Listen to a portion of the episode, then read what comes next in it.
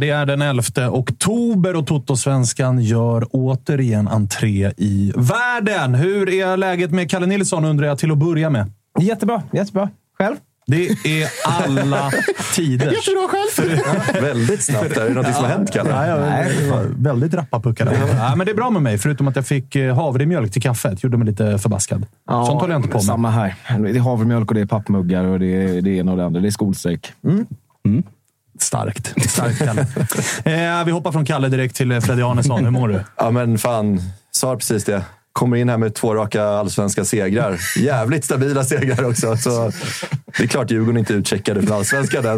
Nu är det Det, syns, ljus. det syns ju på planen. Ja, ja. Två Ja. raka nollor. Ja. Två raka stabila 1-0 borta mot Varberg. Herregud.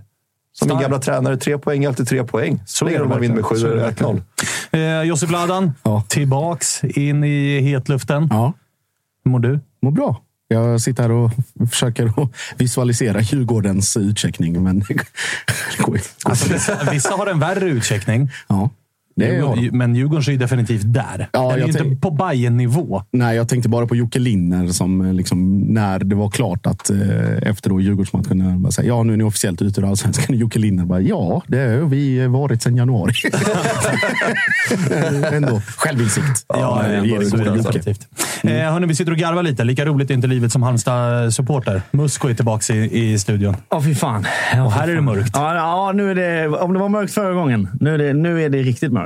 Eh, men ja, fan. Hur, hur är liksom, uh, oroskänslan i det nu när ni har sjunkit? Som, vi var inne på det med Ahlstrand för någon vecka sedan. Att ni har liksom gjort samma resa som BP. Vi satt här i våras och tänkte nej men det här är fan till och med övre halvan och allt vad det är. Liksom. Nu ringer det här. eh, så då, jag menar, man trodde inte att ni skulle vara här. Nej, när vi kollade på inte. tabellen i maj, där någonstans. Nej, men och kollade man innan så tänkte man ju ändå att vi ligger typ där vi trodde vi skulle ligga. Ish. Exakt. Men som du säger, vad fan, vi var ju uppe och nosade på Europaplatser och sånt. Ja, ja. Eh, I våra huvuden i alla fall. Nej, men det är klart oron är ju jättestor. Eh, och jag räknade ju verkligen hem eh, tre poäng mot Degen senast. Som våran eh, sista chans eh, till tre poäng. Nu har jag förflyttat de tre poängen till mot Mjällby. Det är bara så det och funkar efter det så kommer jag förflytta de tre poängen till mot eh, Gnaget och så vidare. och så vidare. Nej, det är, oron är stor. Jävligt stor. Ja, det förstår jag. Det förstår jag. Hur var stämningen på Örjans där hemma mot Degen? Nej, men den var ju ganska bra. Eh, De eh, puttar på bra, tycker jag. Eh, Men jag tycker också att eh, HBK, alltså deras spelarna, inte hade den samma taggningen som jag hade innan och vad som supportrarna hade innan. Det kändes ganska snabbt att... eh, Ja, jag kände mig osäker ganska fort. Sen att vi skjuter ramar eh, hela tiden och vad är de fem, sex senaste matcherna har varit i stolpar och ribbar. Så just nu har vi inte eh, marginalen med oss. Vi eh, ska prata mer Halmstad i det här programmet, vad det lider. Innan vi gör det så ska vi kanske presentera lite härliga nyheter. Vi ska ge oss ut utanför vår comfort zone och det grövsta på lördag. Verkligen. Vi pratar ju... Josip här, lite inflik. Nej, Josip är nervös. Låt oss vara tydliga med det. Freddy, ber- Freddy, berätta vad som Ja, på. först. Musko sitter här och pratar lite om oro, men eh, vi har ju våra kära vänner på ATG som har bjudit ut eh, tuttosvenska gänget på lördag till Solvalla. Så eh, vill ni se liksom någonting ni aldrig har sett förut på de svenska travarenorna så ta er ut till Solvalla. För eh, det ska ridas tandem, det ska åkas startbil, det ska gås på stallbackar. Och framför allt så ska vi också jobba in eh, Wilburs häst eh, Adriatica som ska springa ett eh, jävligt stort lopp för treåriga hästar som heter Oaks. Och eh, vi är ju grabbar som inte är så vana att vara där ute på stallbackar etc. Så det kommer bli scener. Och man har ju redan börjat liksom lära sig lite, lite lingo här. Eh, har ni koll på hålet grabbar? Nej. Vinnar, vinnarhålet. Ah, okej. Det är där man vill ligga i ett travlopp inför upploppet. Det är alltså hästen som ligger tvåa bakom hästen som leder. Det är liksom i hålet man vill ligga. Så, äh, och sen kommer vi ha en förbättrad eh, ordbok, jag är ganska säker på, efter eh, Ja, för nu, lördag just nu låter vecka. det bara som ditt sexsnack. Det är så här, i hålet vill man ligga. Så det kommer ju också bli otroliga scener när vi ser, eh, vi har redan utnämnt att det är Josip redan och satt. Tapper som ska då rida tandem. Och tandem, för er som inte har koll på det, det är ju liksom att man sitter ju då liksom med en Björn Goop, alltså en riktig jävla kusk så sitter man typ i knät eller bakom och liksom åker ett varv på Solvalla. Och det ska vi alla få se Josip och eh, Tapper göra på lördag. Så det kommer ju vara otroliga scener där ute. Och tackar vi ATG att vi får uppleva det här tillsammans med dem. Josip Puls. Inga kommentarer faktiskt. Jag, är bara, jag försöker bara att hålla, hålla livet igång fram till dess. Det, Du försöker tänka på annat. ja, framförallt det. Är du, är du genuint nervös? Ja, det Vad har du för relation till hästar? Eh, obefintlig. det, finns, det finns en bild på mig när jag är livrädd på en ponny på en cirkus när jag var så här tre, fyra bast. Det är väl typ det enda jag minns. Eh, Så du hade varit liksom trygg med ponnyridningen, men nu när vi liksom går på de riktiga kusarna, det börjar darra lite på Ja, då, jag får, jag får titta, på, titta på gamla, jag tror det är säsong fyra av Sopranos där det är mycket, mycket trav och, och grejer och galopp och allt möjligt. Ah, lite inspiration. Ja, så jag får väl, får väl känna lite där hur det är för Ralphie och Tony och de andra där. Men eh, och jag då- ska ju också sitta bakom den här jävla hästen. Och det är inte ett litet lopp. Liksom. Det är ju något av det största vi har i världen, liksom, svenskt travkriterium. Så det är ju inte bara inhemska kusar. Liksom. De flygs in över hela världen här. Alltså, det är ju mycket publik på läktarna, Nej, Josip, jag- som kommer kika på dig där. Och för eh, så här, eh, där kan vi väl också bara vara tydliga. Det är inte bara så att publiken som sitter på läktarna kommer få se det här, utan även eh, Kalle Nilsson och Ingo kommer ju såklart följa med ut till Solvalla, kittade med kamerautrustning. Så det här kommer ju också att spelas in och i efterhand visas upp när Josip tar plats i sulken. Ja, och det kommer ju vara otroliga scener. Det kan vi utlova redan nu. Liksom. Det kommer inte ju- bli det vanliga liksom, lilla travprogrammet. Det här. Nej, det ska gudarna veta. Jag säger som så här, det är väl ingen slump att det är jag och Tapper som får, får sitta där, så att säga. Men en av de starkaste premisserna jag hört någonsin. Tapper och Josip i varsin, varsin vagn på Solvalla. Var rädd om hästarna nu för helvete. Ja, hä- hästarna Alltså. ska man vara försiktig med. Tapper kommer få sig både det ena och det andra under loppets gång, hoppas Får jag. vi liksom sitta lugnt och tryggt i en startbil och liksom dra igång ett lopp Vem tror, här. Fredde, vem tror du vinner? Tapper eller Josip? Nej, jag, eh, fan, Josip har ändå humöret. Liksom. Han kan ändå liksom driva en häst framåt på ett sätt som Tapper inte klarar av, tror jag. Så, Däremot har ju tyngden emot mig. Så. men då kör man Kanske ju är en bara... fördel när man har fått upp farten. Ja, vi ska, ju, vi ska ju trava, vi ska inte galoppera. Så jag tänker b- hålla stadigt tempo. Liksom. Men du, du får ju kanske då en lättare kusk. så man, man jämnar upp. Det kommer, det, kommer det någon sån stackare på 1,40 och 35 kilo och så sitter jag där. Tjena, tjena. Ja, men det är klart, nej. det är ett nervöst gäng som ska ut till Solvalla på lördag. Det är ju Ja, det... det är inte fotbollsarenorna vi åker ut på. Nej, jag Men du, kör, Fred- kör snabba 24 timmars fastan innan. Så det, Ja, bra. bra, bra. Mycket smart.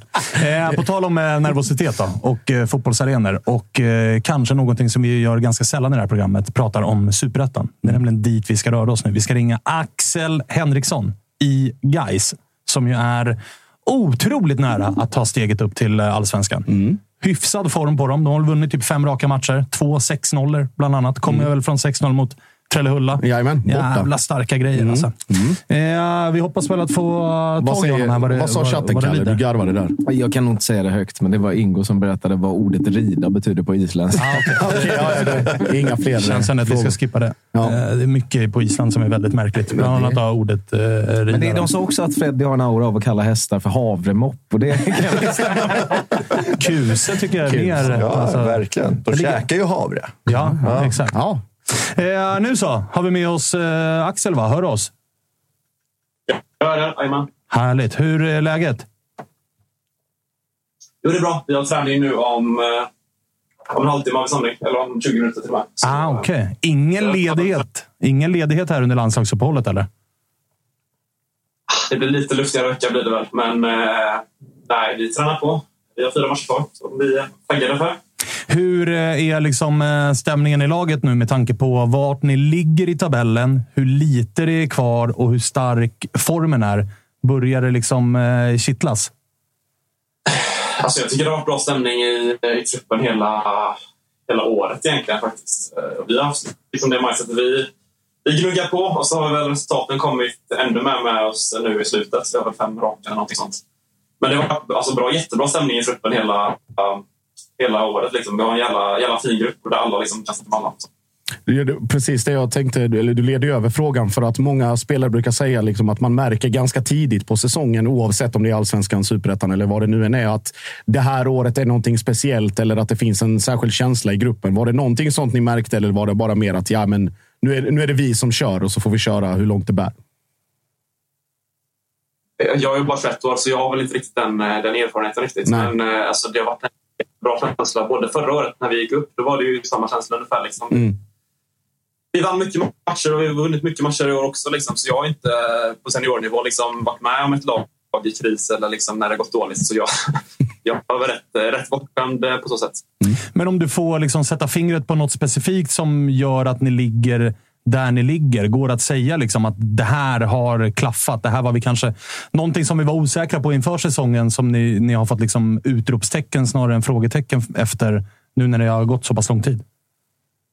Nej, men vi är lite unika på så sätt att eh, vi har en ganska stor trupp där alla får spela mycket. Liksom. Det är många lag, speciellt i Superettan märker man, där de har liksom 11-12 gubbar liksom, som, eh, som spelar fotboll, som spelar 90 minuter. Liksom. Men vi har att eh, alla blir eh, alla i princip är roterade. Liksom. Vi har, jag tror jag har fyra, fyra mittbackar som spelat mycket i år. Liksom. Och det slängs sig vilt mellan dem. Liksom. Och alla har en, liksom, ska säga, en acceptans för det. Att man kommer inte starta alla matcher, men eh, man accepterar det och så, så tar man det därifrån. Liksom. Så det är ganska unikt på liksom, nästan elitnivå vill jag säga.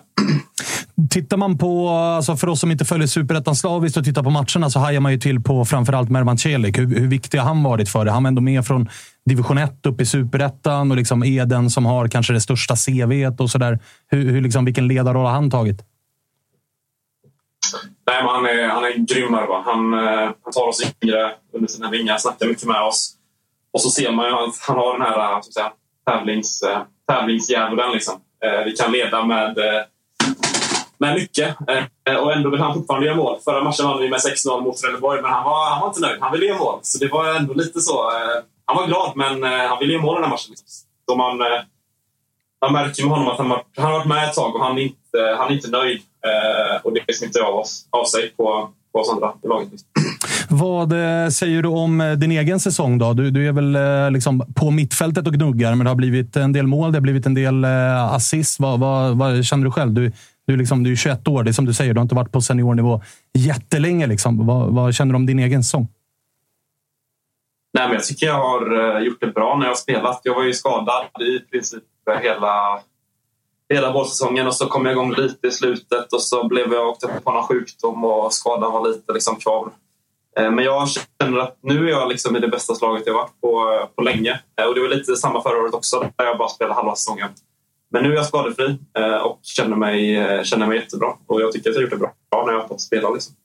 Nu när man, när man tittar på Gais, eller har följt er under säsongen, det är, liksom, det är guld och gröna skogar och det går bra eh, för en gångs skull. Och det är, och liksom läktarna kör på och det är mycket positivt kring, kring klubben. Jag tänker på hur, hur hanterade ni inne i gruppen när det var till exempel då, jag tänker på Julle Lindberg som mitt under säsong, eller ganska tidigt till och med, blir klar för Häcken och så ska han spela kvar och liksom börjar, börjar blicka framåt och sådär. Hur, hur påverkade det er? Eller har ni gett honom några gliringar? Eller hur har det funkat? Eh, klar är han väl inte. Det är ingenting officiellt där inte. Men eh, det är klart man ger gliringar. Eh, och det får jag anta bara. Eh, så. Men vet ju inte. Så. Eh, men det är klart man, eh, man levererar lite spikar. Hur eh, funkar det där? För mig som är liksom från eh, andra kusten så, så eh, jag, kan ju liksom inte Göteborgs rivaliteten fullt ut. Men, men du eh, har väl varit i Häcken, gått till Gais. Alltså för dig, vilken är den motståndare man helst vill slå? Du har ju varit med och slagit Göteborg också, liksom. även ifall du kanske inte var med i den matchen. Eller? Nej, nej men det är väl IFK man vill slå. Men eh jag har väl inte varit med så länge som du säger heller och nu har jag börjat identifiera mig som, som Gaisare, liksom väldigt Gaisare. Eh, så. så det är väl den klubben som absolut står mig närmast hjärtat eh, i Göteborg och kommer nog göra hela mitt liv. Jag vet inte, det kommer göra hela mitt liv. Eh, så, så det kommer nog vara, vara IFK på sikt eh, som man vill slå. Eh, och så slog vi ÖIS också nu senast, inte så länge sedan och fick göra mål där. Så det var också en väldigt rolig, rolig upplevelse. Men jag kan tänka mig att det är en rätt stor känsla liksom, att spela liksom, för guys och liksom, Det är någonstans den så här, sista proletären när det kommer till den svenska fotbollen någonstans. Och du var liksom Häcken innan. Men beskriv lite, liksom, hur är det liksom, att spela i guys? Ni har ju ett extremt stort supporterfölje, liksom, ultrasgrupper och jävligt bra tryck på läktarna och sådär. Liksom, hur, hur är det att liksom, vara en del av den här föreningen? Nej, men det är otroligt. Vi är en otrolig jävla fotbollsklubb. Eh, Göteborgs atlet och idrottssällskap. Stolta, mäktiga. Liksom. Eh, så. Så det är, eh, det är en eh, jätterolig klubb att spela i. Man märker liksom att det kanske inte är så jättemånga jämfört med liksom AIK och sådana. Liksom, men de som kommer och, eh, och supportar oss, de gör det till liksom 1000 procent och man, man märker verkligen hur de tar i från, från läktarhåll. Liksom. Så, så det är ett otroligt tryck. Senast mot, mot ÖIS var det helt, helt vilt bara. Och Öster också tycker jag det var väldigt, väldigt bra. Hur eh, liksom, känner man den här känslan? För att vi som har sett guys eller inte sett guys på ett tag snarare, men mer sett på det liksom som att fan, det är ändå en, eh, en anrik och klassisk klubb som har halkat lite grann och man är nere i division 1 och man har harvat på i superettan och sådär. Känner man att det finns en liksom, outnyttjad potential i klubben? Alltså, märks det på något sätt? Ja, men det är det såklart. Eh, någonstans är det ju liksom supporterna som eh, som står för det att en klubb aldrig kommer dö om man har, liksom, har, har supportrar. Man kan liksom trilla ner, trilla ner hur långt som helst men man kommer alltid, alltid resa sig upp igen. Liksom. Eh, om inte den här grunden med supportrarna, supporterföljlighet i, liksom, i volym och i eh, passion, eh, eh passion finns, liksom, då är det väl ingen eh, garant för att en klubb kommer, liksom, kommer resa sig upp. Men eh, det finns ju verkligen här i, här i Gais och det är ju lite en, en sovande jätte på så sätt. Liksom. Eh, Axel, om alltså, jag ska säger givet tabelläget och där ni är och där framförallt utsikten har varit hela säsongen. Nu har de ju liksom börjat förlora lite och sådär och det är väl egentligen Gais diametrala motsats i det avseendet att det är, det är tre betalande stackare och liksom en gammal Gais, tränare på bänken och, och liksom, det finns inte så mycket surr kring det. Är man mer från ert håll eller från ditt håll? Är man mer glad över att utsikten håller på att skita på sig eller att Blåvitt går som de går i allsvenskan? Vi är mest glada för att vi eh, spelar fotboll och vinner fotboll. Men eh, av, de två, av de två så är det väl absolut Utsikten för att det är de vi spelar i samma serie som. Liksom. Mm. Eh, och vi tävlar mot. Så, så blir jag inte ledsen av att Blåvitt förlorar fotbollsmatcher heller. Liksom. Det blir jag inte. Nej, det blir inte jag heller. ingen här. Ingen här i alla fall. Men du, vad säger du om schemat som är kvar här? Då? Ni har ju Östersund efter uppehållet. Sen är det ju lite halvlurigt alltså med Västerås borta, J Södra borta och så 30 omgången mot Utsikten. Det kan ju bli riktigt nervigt även om det känns jävligt bra just nu. Uh, ja, men det kan det bli. Men uh, om vi gör bra prestationer och får med oss poäng i matcherna så är det, så är det väl uh, det är bara upp till oss. Liksom. Så, uh, så har vi Östersund nu först. De är bra i Östersund. Alltså. De har mellanlägessäsong, så de är lite mitten, så, men de är bra i Östersund så det kommer bli en tuff match. Du, stort tack för att vi fick ringa. Lycka till här på slutet. Jag tror att vi är väldigt många som kommer hålla en tumme för att ni tar er upp. För att får man välja mellan Gais och Utsikten så tror jag valet är väldigt lätt för väldigt många. Ja, det tackar jag för. Kör hårt. Tack. Ha det fint Axel. Ha det fint. Tack, tack. Ha det fint. Hej.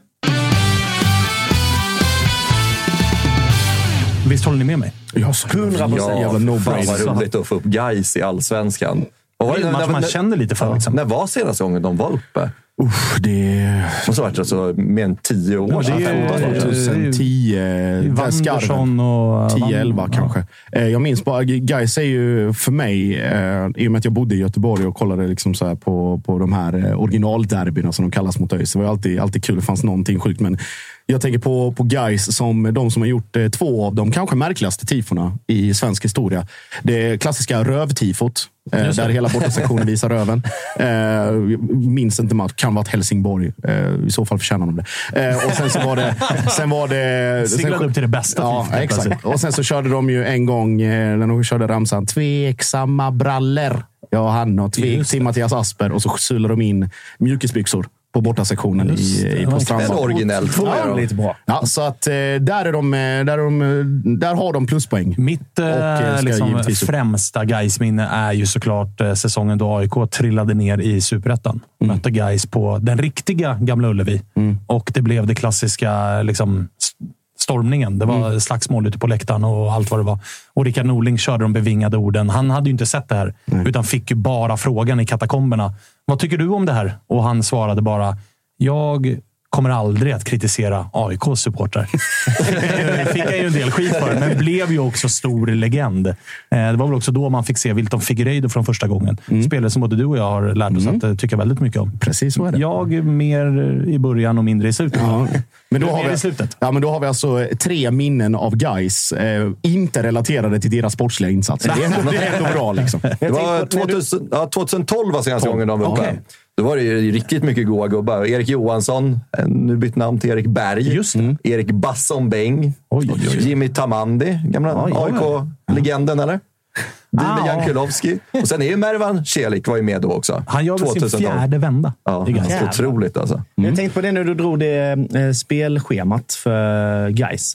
Alltså, det lever så jävla mycket i toppen på superettan. Det lever så jävla mycket i botten på superettan. Det är exakt samma i allsvenskan. Alltså, båda de här två svenska högsta serierna.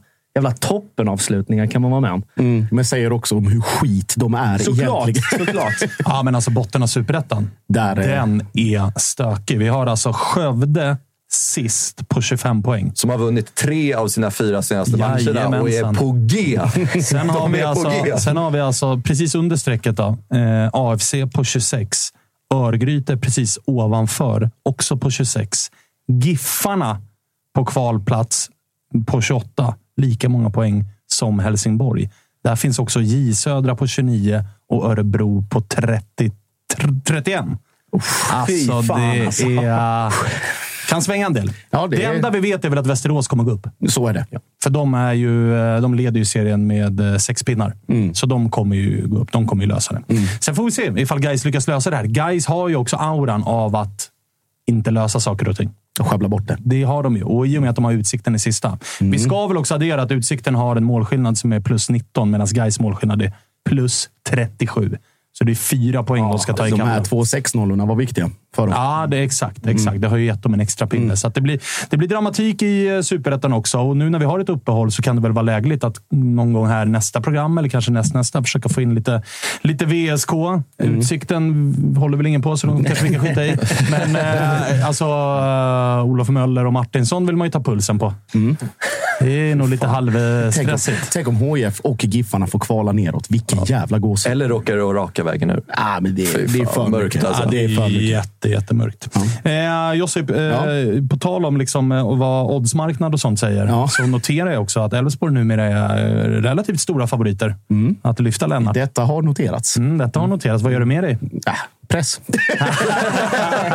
Nej, men det Hittar in i är... pressen, ja. Nej, men det är väl eh, oddssättarna har väl, eh, såg väl eh, liksom Elfsborgs insats mot BP, såg Malmös insats mot Kalmar, drog sina slutsatser från det kombinerat då med resten av, av spelschemat den här säsongen. Så att det är väl ingen, inte jätteförvånad över att det ser ut som det gör heller. Men å andra sidan, det, vi har fortfarande allting i, i egna händer, även om det är två poäng bakom. Men de här, Det har också Elfsborg. Ja, vi, eh, vi, de chokar mot Kalmar, vi chokar mot Kalmar eh, och så har vi kvar varandra och, och mötas. Och, ja, nej, det är, om jag hade ångest inför, eh, inför lördag och eh, tandemsulken där.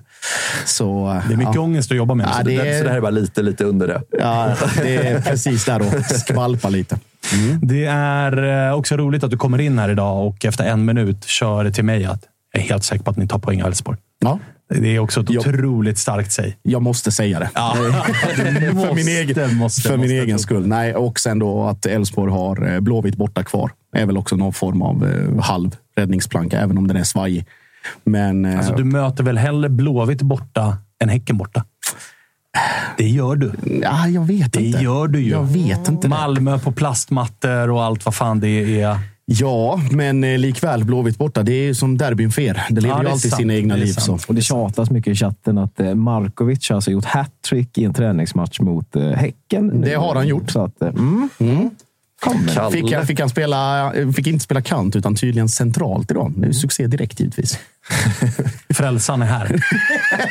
Frälsaren Väntar vi, bara, är väntar vi bara här. på en bicykleta av Sulle i 93 så Ja, då är det klart. Då är det klart. Då är det klart. Men sen är det också, vi har ju surrat lite med Ponne och lite andra Malmögubbar. Och fan, Ponne var ju också tydlig med att så här, det vore jävligt roligt med den sista matchen där mot Elfsborg. Att den verkligen betyder någonting. Och det är mycket som pekar på att kommer ju bli i klass med... Ja, det var ju senast AIK i Göteborg. Vad var det? 0, 09. 09 som det liksom var in i sista omgången. Och en ren final. Otrolig, exakt. Mellan lagen. Så det kommer bli en otrolig match det där. Och där vill man väl någonstans, alltså för oss som inte är inblandade Freddy, där vill man väl ha ett scenario där Elfsborg vinner guld på krysset. Självklart. Så att, inte, Ja, ja, det så att inte Malmö på Det- det hemmaplan... vill vi ha. Jo, men man vill ju inte ha ett Malmö som på hemmaplan tar guld på krysset så att de kan liksom stå och bara rulla boll och inte göra någonting. Man vill ju ha ett, ett, alltså att hemmalaget är det laget som måste gå för det. Och framförallt hålla Josip lugn i studion inför försäsongen i år. Att han inte får glida in här med ett guld. Ah, så som det jobbas Elfsborg.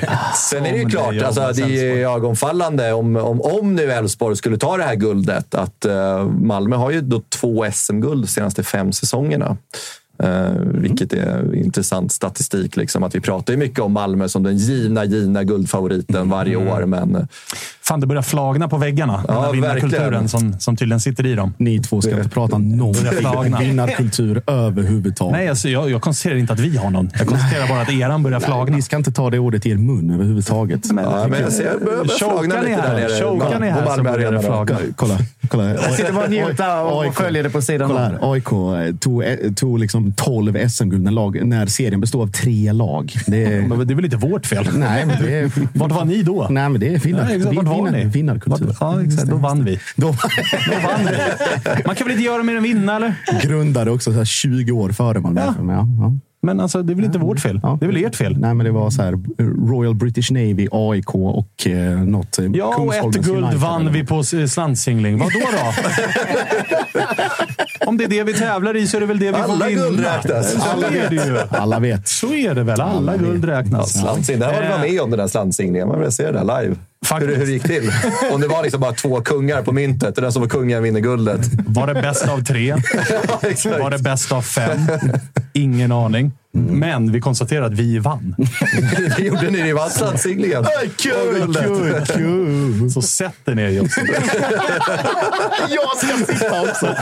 Jag ska sitta. Okej. Eh, hörni, vi ska ringa till eh, IFK Värnamos tränare Kim Hellberg och prata om eh, att det är déjà vu. Nämligen eh, att de vinner, eh, eller vinner, det är inte klart än. Men de leder alltså höstallsvenskan. I år igen. I år igen. De var ju bäst på hösten förra säsongen. Nu är de bäst på hösten igen. Tänk om de har lyckats kalibrera det här laget. Då är det ju ett framtida guldlag. De klarar våren också. Ja, alltså det är väl där vi någonstans ska inleda. Vad pysslar ni med på våren? Ni är ju hur bra som helst på hösten. De jobbar bäst utan press. Klassiskt. Ja, det Fråga Josef, han vet allt om. allt om. AIK. Största chokarna i allsvenskans historia. Presskungen Josef Laden. Han vet allt om press. Nej, men vi ska kolla läget med eh, Kim Hellberg. Kanske prata lite både nutid, dåtid, kanske lite framtid. Vi får väl se lite grann vad, vad Kim har att, eh, har att eh, bjuda på. Vann ju här senast mot eh, Peking. Starkt ju. Ja, 2-1. Vände och, igen. vände och vann, vilket är imponerande. Och gjorde väl detsamma mot Mjällby. Ja, det kan de Hade ju en man mindre och hela den Ja, biten. Hela den biten. Eh, nu har vi i alla fall eh, Kim Hellberg med oss. Välkommen tillbaka. Tack så mycket, tack så mycket. Hur mår du? Eh, mycket bra, mycket bra. Vi är mitt emellan ett dubbelpass här så det ska, vi ska ut i eh, blåsten och regnet här ute snart igen. Inget ledigt för er heller då? Guys trummar på här under uppehållet. Ni tar inte heller något ledigt. Ni bara gasar. Eh, ja. Nej, men de ska få lite ledigt. Det, det är de värda faktiskt. Så att eh, vi är lediga lördag, söndag, måndag. Ja, ah, okej. Fan vad fint. Långhelg. Långhelg, ja. Hatar dem inte. Jajamensan, jajamensan. Men du, eh, jag noterade att eh, din kära chef Enes skickade ju ut hösttabellen, va? Ser otroligt bra ut. Ska vi, ska vi börja med att ta frågan, vad pysslar ni med på våren egentligen? Ja, det kan man undra. du. Eh, nej, men... Eh, ja, vad ska jag svara på? Nej, men det, det, det är kul. Det handlar ju om, fotboll handlar mycket om att utveckla sig och, och bli bättre. Och det har vi ju sannoliken eh, blivit. Det gäller att knyta ihop säcken sista fyra här med. Men eh, ja, det är väl kul att se att vi är starka här nu. Och ni har ju också visat en eh, jävla moral här på slutet. Alltså bortamatchen mot Mjällby. Lag pratar ofta om att åka till Strandvallen den här tiden på året där det börjar regna och börjar blåsa och det börjar bli lite kallare. Det kan vara tufft. Ni får en utvisning. Ni åker därifrån med tre poäng. Senast ligger ni under hemma mot Peking. Lyckas vinna den till seger. Vad, vad, liksom, hur förklarar man... Eh, de, om vi bara liksom buntar ihop de två insatserna. Mm. Vad, vad gör att ni vinner de här matcherna?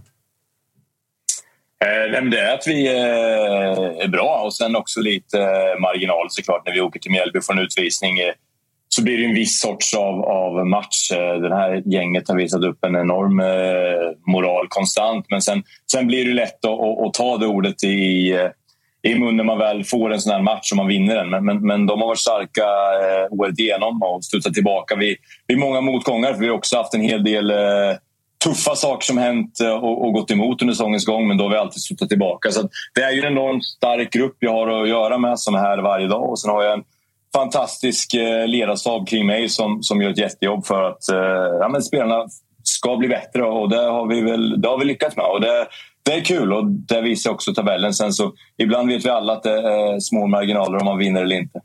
Men du, en sak som slår mig lite grann när man tittar på eh, startelvan då, eh, som ni skickade ut här senast mot eh, Norrköping, så är det ju att det är en del spelare som liksom har Alltså framförallt de offensiva tänker jag, som lite har behövts kanske tinas upp. Men jag tror att du fattar vad jag far efter här. Att mm. Gustav Engvall haft skadekänning och kommer från en lite tyngre tid utomlands. Simon Tern har haft lite småstruligt han också. Ademi vet vi kom till Djurgården. Det vart inte som man hade tänkt sig. Hit och dit. Selkovic gjorde inte sina mål som många trodde i början och har fått, som han själv var inne på, att säga, mina prestationer har inte varit tillräckligt bra. Jag hade förtjänat bänken lite då och då. Det känns som att jag behövt jobba igång många av de här spelarna. Och du, du är inne på det själv, att så här, jag och min stab, vi har liksom, vi har fått bra utväxling på det. Går det att förklara mer så här, hur jobbar man på det? Är det mentalt eller är det liksom specifika eh, övningsmoment eller specifika detaljer i spelet som de här spelarna har behövt jobba på? Eller vad är det man gör? Ja, men, du är inne på något jättebra. Vi tappade ju alltså 80 procent av våra mål från förra året i allsvenskan. Med Magashi, Mackan och framför allt. Då. Och där kom ju in en del, del nya spelare. Eh, många av dem från tuffa situationer. Ademi hade väl knappt spelat fotboll på, på två år.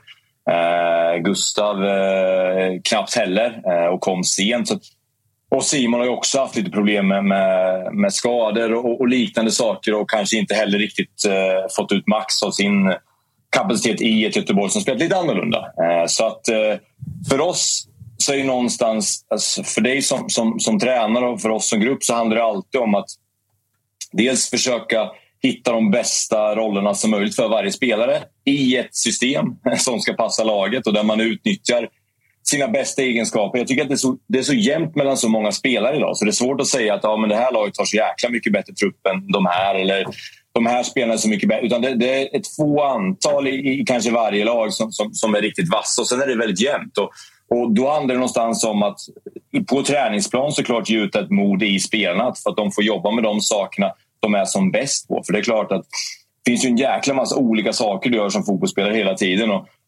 om du får göra det du är bra på så ofta som möjligt och hamnar i sådana situationer så ofta som möjligt. Ja, det är klart att där växer ett självförtroende och, och kan det växa så, så blir det också roligare att spela fotboll. Du känner dig också bättre vilket gör att det kan leda till att ja, du får en bättre utdelning helt enkelt. Så mycket handlar om kontinuerligt att jobba med ja, men ett sätt att spela på som passar spelarna. Ett eh, sätt där man förstår att spelarna har olika egenskaper vilket gör att vi har spelare som i vissa matcher har eh, specifika uppgifter att göra de sakerna. Då är det viktigt att de spelarna är, är eh, bra på dem men också att de till stor del bedöms på hur de lyckas med de sakerna, inte om de har gjort ett eller två mål.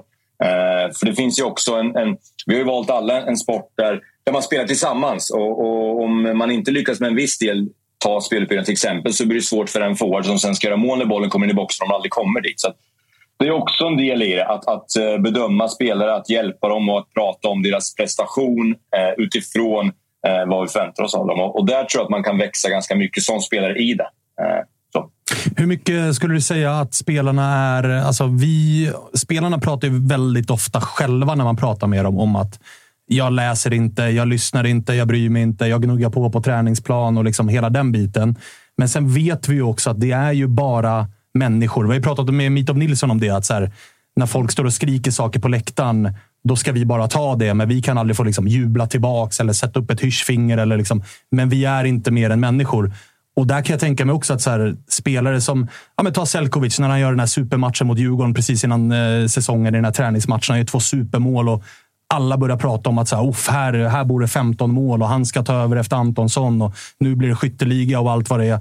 Och så går det 6-7 matcher och målen hittar inte rätt och då börjar folk som Moss i våran podd ringer upp honom och frågar du vad fan händer? Nu sitter du på bänken och tidningar börjar skriva att nej, fan det här blev inte som folk trodde. Hur mycket påverkar spelaren av det som är liksom bruset, upplever du som tränare?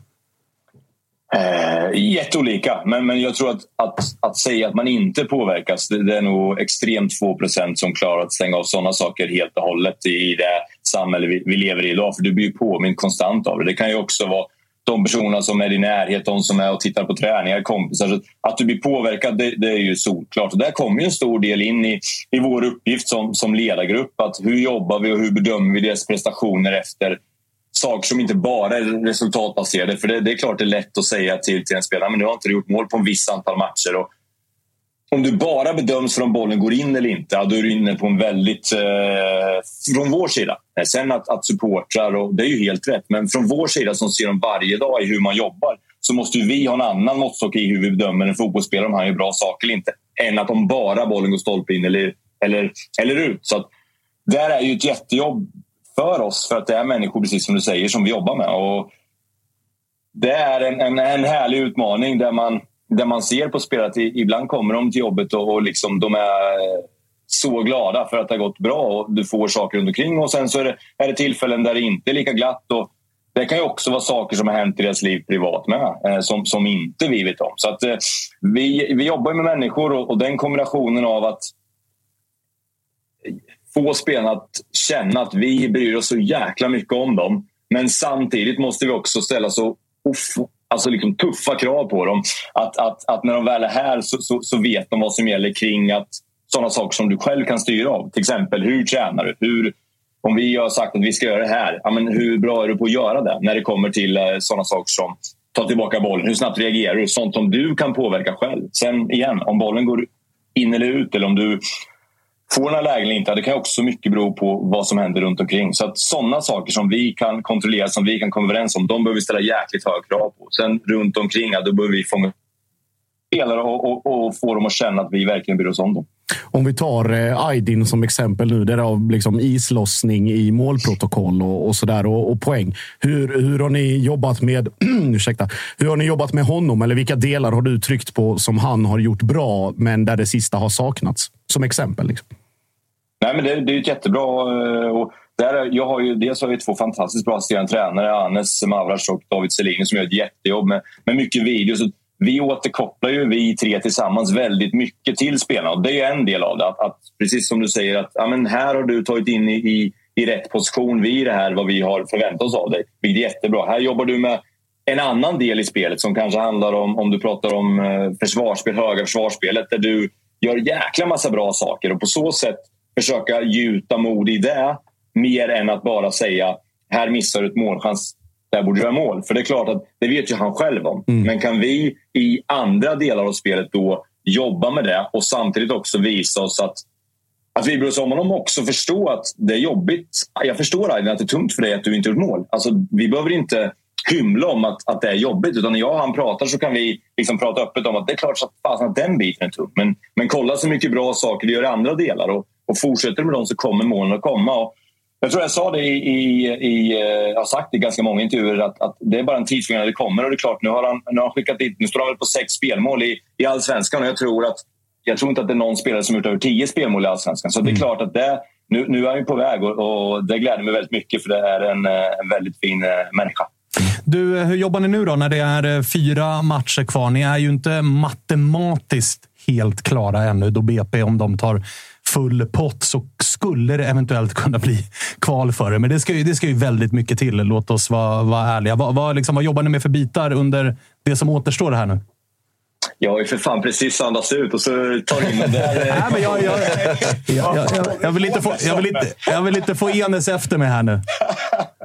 Nej, men, nej, men för, för, egen del så kändes det som att liksom kontraktet eh, och, och den känslan löste sig eh, senast. Eh, Håller med. Men, men, men för oss någonstans så finns det enormt mycket kvar att, att spela för. Och ibland kan jag bli nästan förbannad på, på, på, på, personer eller liksom i de här lagen som känner att ah, men nu är säsongen klar. Vi har ju massor att spela för. Vi har ju chansen att göra någonting som som jag tycker eh, vore historiskt bra gjort. Om vi kan fortsätta spela den fotboll vi har gjort på det sätt vi har spelat. Eh, att fortsätta ta, ta poäng som gör att vi skulle kunna hamna på en, på en övre halva eller kanske ännu bättre än det. Vi skulle kunna visa att vi som sagt var under, under hösten är ett så bra lag att man faktiskt kan säga att under hösten har vi varit lika bra som de bästa lagen i, i Sverige så skulle det vara enormt stort för oss. Så vi har en jättemöjlighet att, att göra bra saker fortsatt. Att eh, använda de här fyra matcherna till att bli bättre inför den tid som kommer. Vi spelar väldigt få matcher i Sverige så att det gäller att ta vara på dem om vi nu ska komma ifatt de lag som, som finns där ute och som också till en början med finns eh,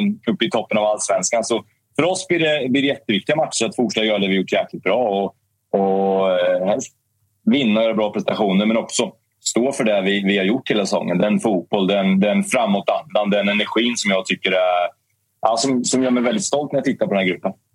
Du pratade lite om det. Om så här, vi, pratade, vi började ju hela programmet liksom, med att prata lite om så här, våren versus hösten och alltihopa. Och du visar ju att du är en av de skickligaste tränarna i allsvenskan liksom, på att jobba med ganska små medel. Och, så här, du får igång ett lag på hösten och du, liksom, spelarna visar upp sig i allsvenskan. Upplever man en frustration att så här, Fan, Oskar Johansson kommer kanske troligtvis lämna. Vi har Aydin som gör en kanonsäsong. Liksom, så fort man får igång bra spelare, de visar upp sig i allsvenskan, att då går de vidare till större klubbar i allsvenskan och man måste någonstans börja om eh, inför liksom, vårsäsongen. Upplever man en frustration när man är i det? Att så här, fan, kolla här när jag har ett bra material, det går så jävla bra. Och sen köps det upp och sen får man börja om på våren och sen på höstkanten igen så kommer det igång igen. Hur liksom, upplever man det som tränare? Uh, nej men, alltså, jag, jag, tycker någonstans att så ser fotbollen ut för alla. Uh, det, blir, det blir så lätt att, att gömma sig bakom att men vi har byggt om laget, men, men det gör ju alla.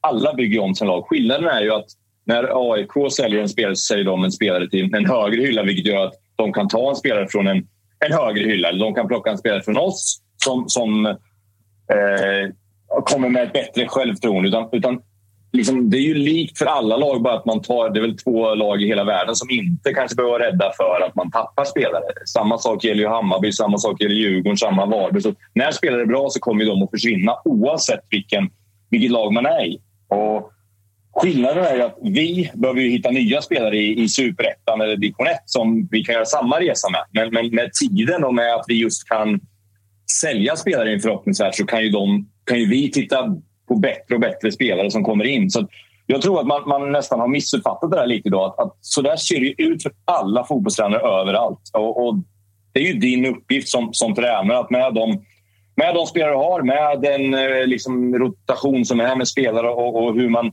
hur man byter, att hela tiden få igång det så fort som möjligt. Och, och framför allt att bygga en verksamhet som hela tiden blir bättre med de premisserna. Och det är väl där jag mest är, är, är stolt över vad vi har gjort här. Att vi kom tia första året. Jag tyckte att vi kanske hade lite tur att vi kom tia. Det, det, liksom, vi hade medstuds. Vi, jag vet att du eh, var uppe på många eh, mål, sena mål med Antonsson där vi hade mycket marginal med. Medan i år tycker jag att vi har tagit ännu större steg fast att vi tappade våra bästa spelare. Och i, I år tycker jag att vi har inte tur att vi ligger där vi gör. Utan vi är där för att vi har varit jäkligt bra och de här spelarna har, har liksom fortsatt bygga på det. Och den fotboll som, som de här kan spela mot alla lag i serien tycker jag är imponerande. Och den är viktig att fortsätta bygga på. Sen kommer det att försvinna spelare, men, men det kommer också komma nya. Du, eh, du leder mig in på det och jag gissar att du har förberett dig på att frågan kommer att komma. Det är inte bara spelare som går till högre hyllor när de gör bra saker i lite mindre klubbar. Vi har ju sett eh, Silly-experter som Disco bland annat varit ute och rapporterat om att Kim Hellbergs framtid i Värnamo är lite osäker och större klubbar är där och så. Vad, vad tänker du själv om, om liksom eh, din framtid? Jag, jag har sagt det någonstans att jag har ju en, en eh, alltså, drömmar precis som alla och, och, då skulle man ju ljuga om man inte sa det. Att det, finns, det finns drömmar om att vinna SM-guld, det finns drömmar om att komma utomlands. Det, finns, eh, liksom, det är ju därför jag, jag lägger all tid jag, jag har och, och varit fotbollstränare i, i 12 år nu tror jag. Eh, och, och, det är mitt liv. Sen så Eh, när de stegen kommer eh, eller inte, det, får ju någonstans, det kommer ju vara andra personer som bestämmer det åt mig egentligen med att de någonstans eh, bestämmer att de vill satsa på, på, på mig i sådana fall. Och då får jag ta de besluten då. Men det är också viktigt att vara där man är. Och, och nu trivs jag så fantastiskt bra med de spelarna, med den gruppen här och med det tränarteam jag har som är fantastiskt och Jenny som chef som är, som är alldeles strålande. Så för mig så, så är det fem veckor kvar här nu. Eh, och sen så jag, känner jag att, att de två åren som varit här har varit jäkligt bra. Blir det, blir det längre tid så, så, så blir det där. Blir det något annat så, så blir det där. Men, men det är viktigt för mig att hela tiden göra rätt gentemot spelare, gentemot personer som, som, som tror på mig och hjälper mig. Så just nu är tankarna på att, att göra det jäkligt bra de här fyra, fem matcherna. Och, fyra matcherna och eh, liksom se ihop det här på ett jäkla bra sätt för att vi ska kunna fortsätta bli, bli bättre. Jag hör dig. Och om jag, om jag ställer frågan så här, då, skit i om det händer i vinter eller om det händer om ett år eller om det händer om två år. Vad, hur tänker man som tränare när man liksom byter klubb? Du har ju bytt klubb en gång liksom och mm. tagit den rollen du har gjort. Hur mycket tittar man på Liksom, vad har jag för material? Hur ser staben och organisationen ut ovanför? Alltså, det kan ju vara grejer som lockar med att det, här är en stor publik och en häftig klubb, men fan, jag känner att de här har inte bitarna på plats. Men å andra sidan, jag kanske bara får frågan av den här klubben en gång i karriären. Hur, liksom, hur, hur, hur mycket värderar man allt runt omkring kontra bara klubbmärke, storklubb, jag tar det? Mm. Nej, och det är ju det är en jättebra fråga och det, det, den är väl ännu mer intressant nu när det kommit in andra marknader där, där, där pengar och sådana saker också är faktorer. Eh, för mig så, så är, ju, är ju fotbollen det viktigaste. Liksom. Det, det, kommer ju alltid att... Eller det hoppas jag att det alltid är, att, att min passion för fotbollen är det som, som, som styr mig i alla val jag gör. Eh, och det är ju någonstans eh, det som är det mest intressanta, att jag får i den nästa klubb, när det nu, när det nu blir, möjligheten att, att skapa en bra miljö där, där klubben vill åt det håll som, som jag känner att jag kan leda den åt. Alltså det vill säga att jag är ju bra på vissa saker. Jag eh, har ju väldigt många svagheter inom, inom andra områden. Eh, men, men, mina styrkor kring hur jag vill att ett lag ska spela och hur jag tror eh, man kan nå framgång är ju viktigt att, att man delar dem med den klubben man, man hamnar i. Eh, så att jag skulle säga att det är nummer ett. Och Sen så är det klart att du vill få möjligheten att, att vinna saker. Det är ju också därför man håller på. Men också att det finns en möjlighet att, att ta steg framåt eh, för klubben, för föreningen men också för, för mig i det. Så att eh, de sakerna, passionen för fotbollen, att de vill åt, åt samma håll som, som jag vill och att man är jäkligt intresserad av att försöka bedriva den sortens fotboll och, och lägger stor vikt vid det som, som, som jag tycker att vi har gjort här väldigt bra. Efter denna diplomatiska utläggning så kommer här en rak, frå rak fråga, Kim. Har det ringt från Årsta än? Jag, jag kände att det blev en alldeles för lång. Jag nästan, jag nästan vad heter det, snurrade bort mig. Jag kände, vad fan håller jag på med? Nej, vad sa du? Vad sa du? Frågan är, har det ringt från Årsta än? Nej, nej, det har inte ringt eh, någonstans än så länge. Men du, eh, du är ju från eh, Norrköping. Du har varit i Norrköping. Eh, jag förstår att det kan såklart vara någonstans på drömchecklistan. Men med det sagt, finns det någonstans dit du är liksom, hit kommer jag inte gå?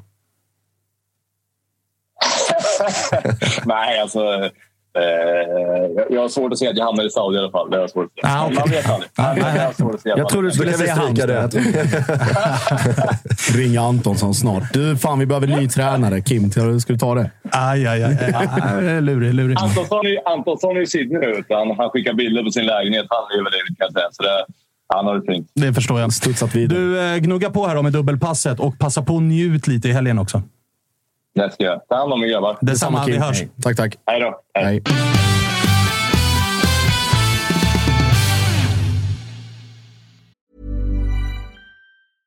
Totosvenskan är sponsrade av Aid. Och då kanske ni undrar, vad är det för någonting? Jo, det är en digital klinik för manlig hälsa från Sverige som drivs av att erbjuda seriös och bra behandling för manliga hälsoproblem. Och Det är grundat av exakt samma läkare som byggde Kry. Jag har lite koll på ungefär vad detta är, men ni funderar på behandling för manliga hälsoproblem, eller hur? Ja, nu är det 2024 och då är det så här man löser problemen. De är otroligt seriösa och väldigt diskreta. Det tycker jag är viktigt. De förser idag över 5 000 svenska män med medicin och de har 4,7 på Trustpilot med över 500 omdömen. Det är det enklaste sättet att få recept och läkemedel. Det kommer hem i brevlådan på prenumeration om man vill. Seriöst och enkelt. Det tar 10 minuter att lägga en beställning på aid.se efter att man har fyllt i ett kort formulär och de hjälper dig att välja medicinen. Din medicin ligger sedan i brevlådan inom 48 timmar. Uppföljning ja, det sker via chatt och man kan enkelt ändra hur ofta man vill ha sin medicin eller om man bara vill ha det en gång. Då kommer vi tillbaka till då manlig hälsa. Ja, de är proffs på manlig hälsa. Så till exempel så har de effektiv behandling för eh, håravfall, viktnedgång med aptithämmande läkemedel och, lyssna på detta, erektionsproblem. Jag vet, det är många som lyssnar på detta som har erektionsproblem och det kanske är ett jobbigt samtalsämne. Men det lyfter vi jättegärna hos oss. Har du helt enkelt problem, jag talar klarspråk, med att få stånd, då hjälper Aid dig. Det enda du behöver göra, om detta låter intressant, gå in på aid.se. Sveriges ledande digitala klinik för manliga hälsoproblem. Du måste vara över 18 år gammal och just nu får du som Toto-lyssnare fri läkarbedömning när du påbörjar din behandling på aid.se. Tänk på att aid stavas A-Y-D.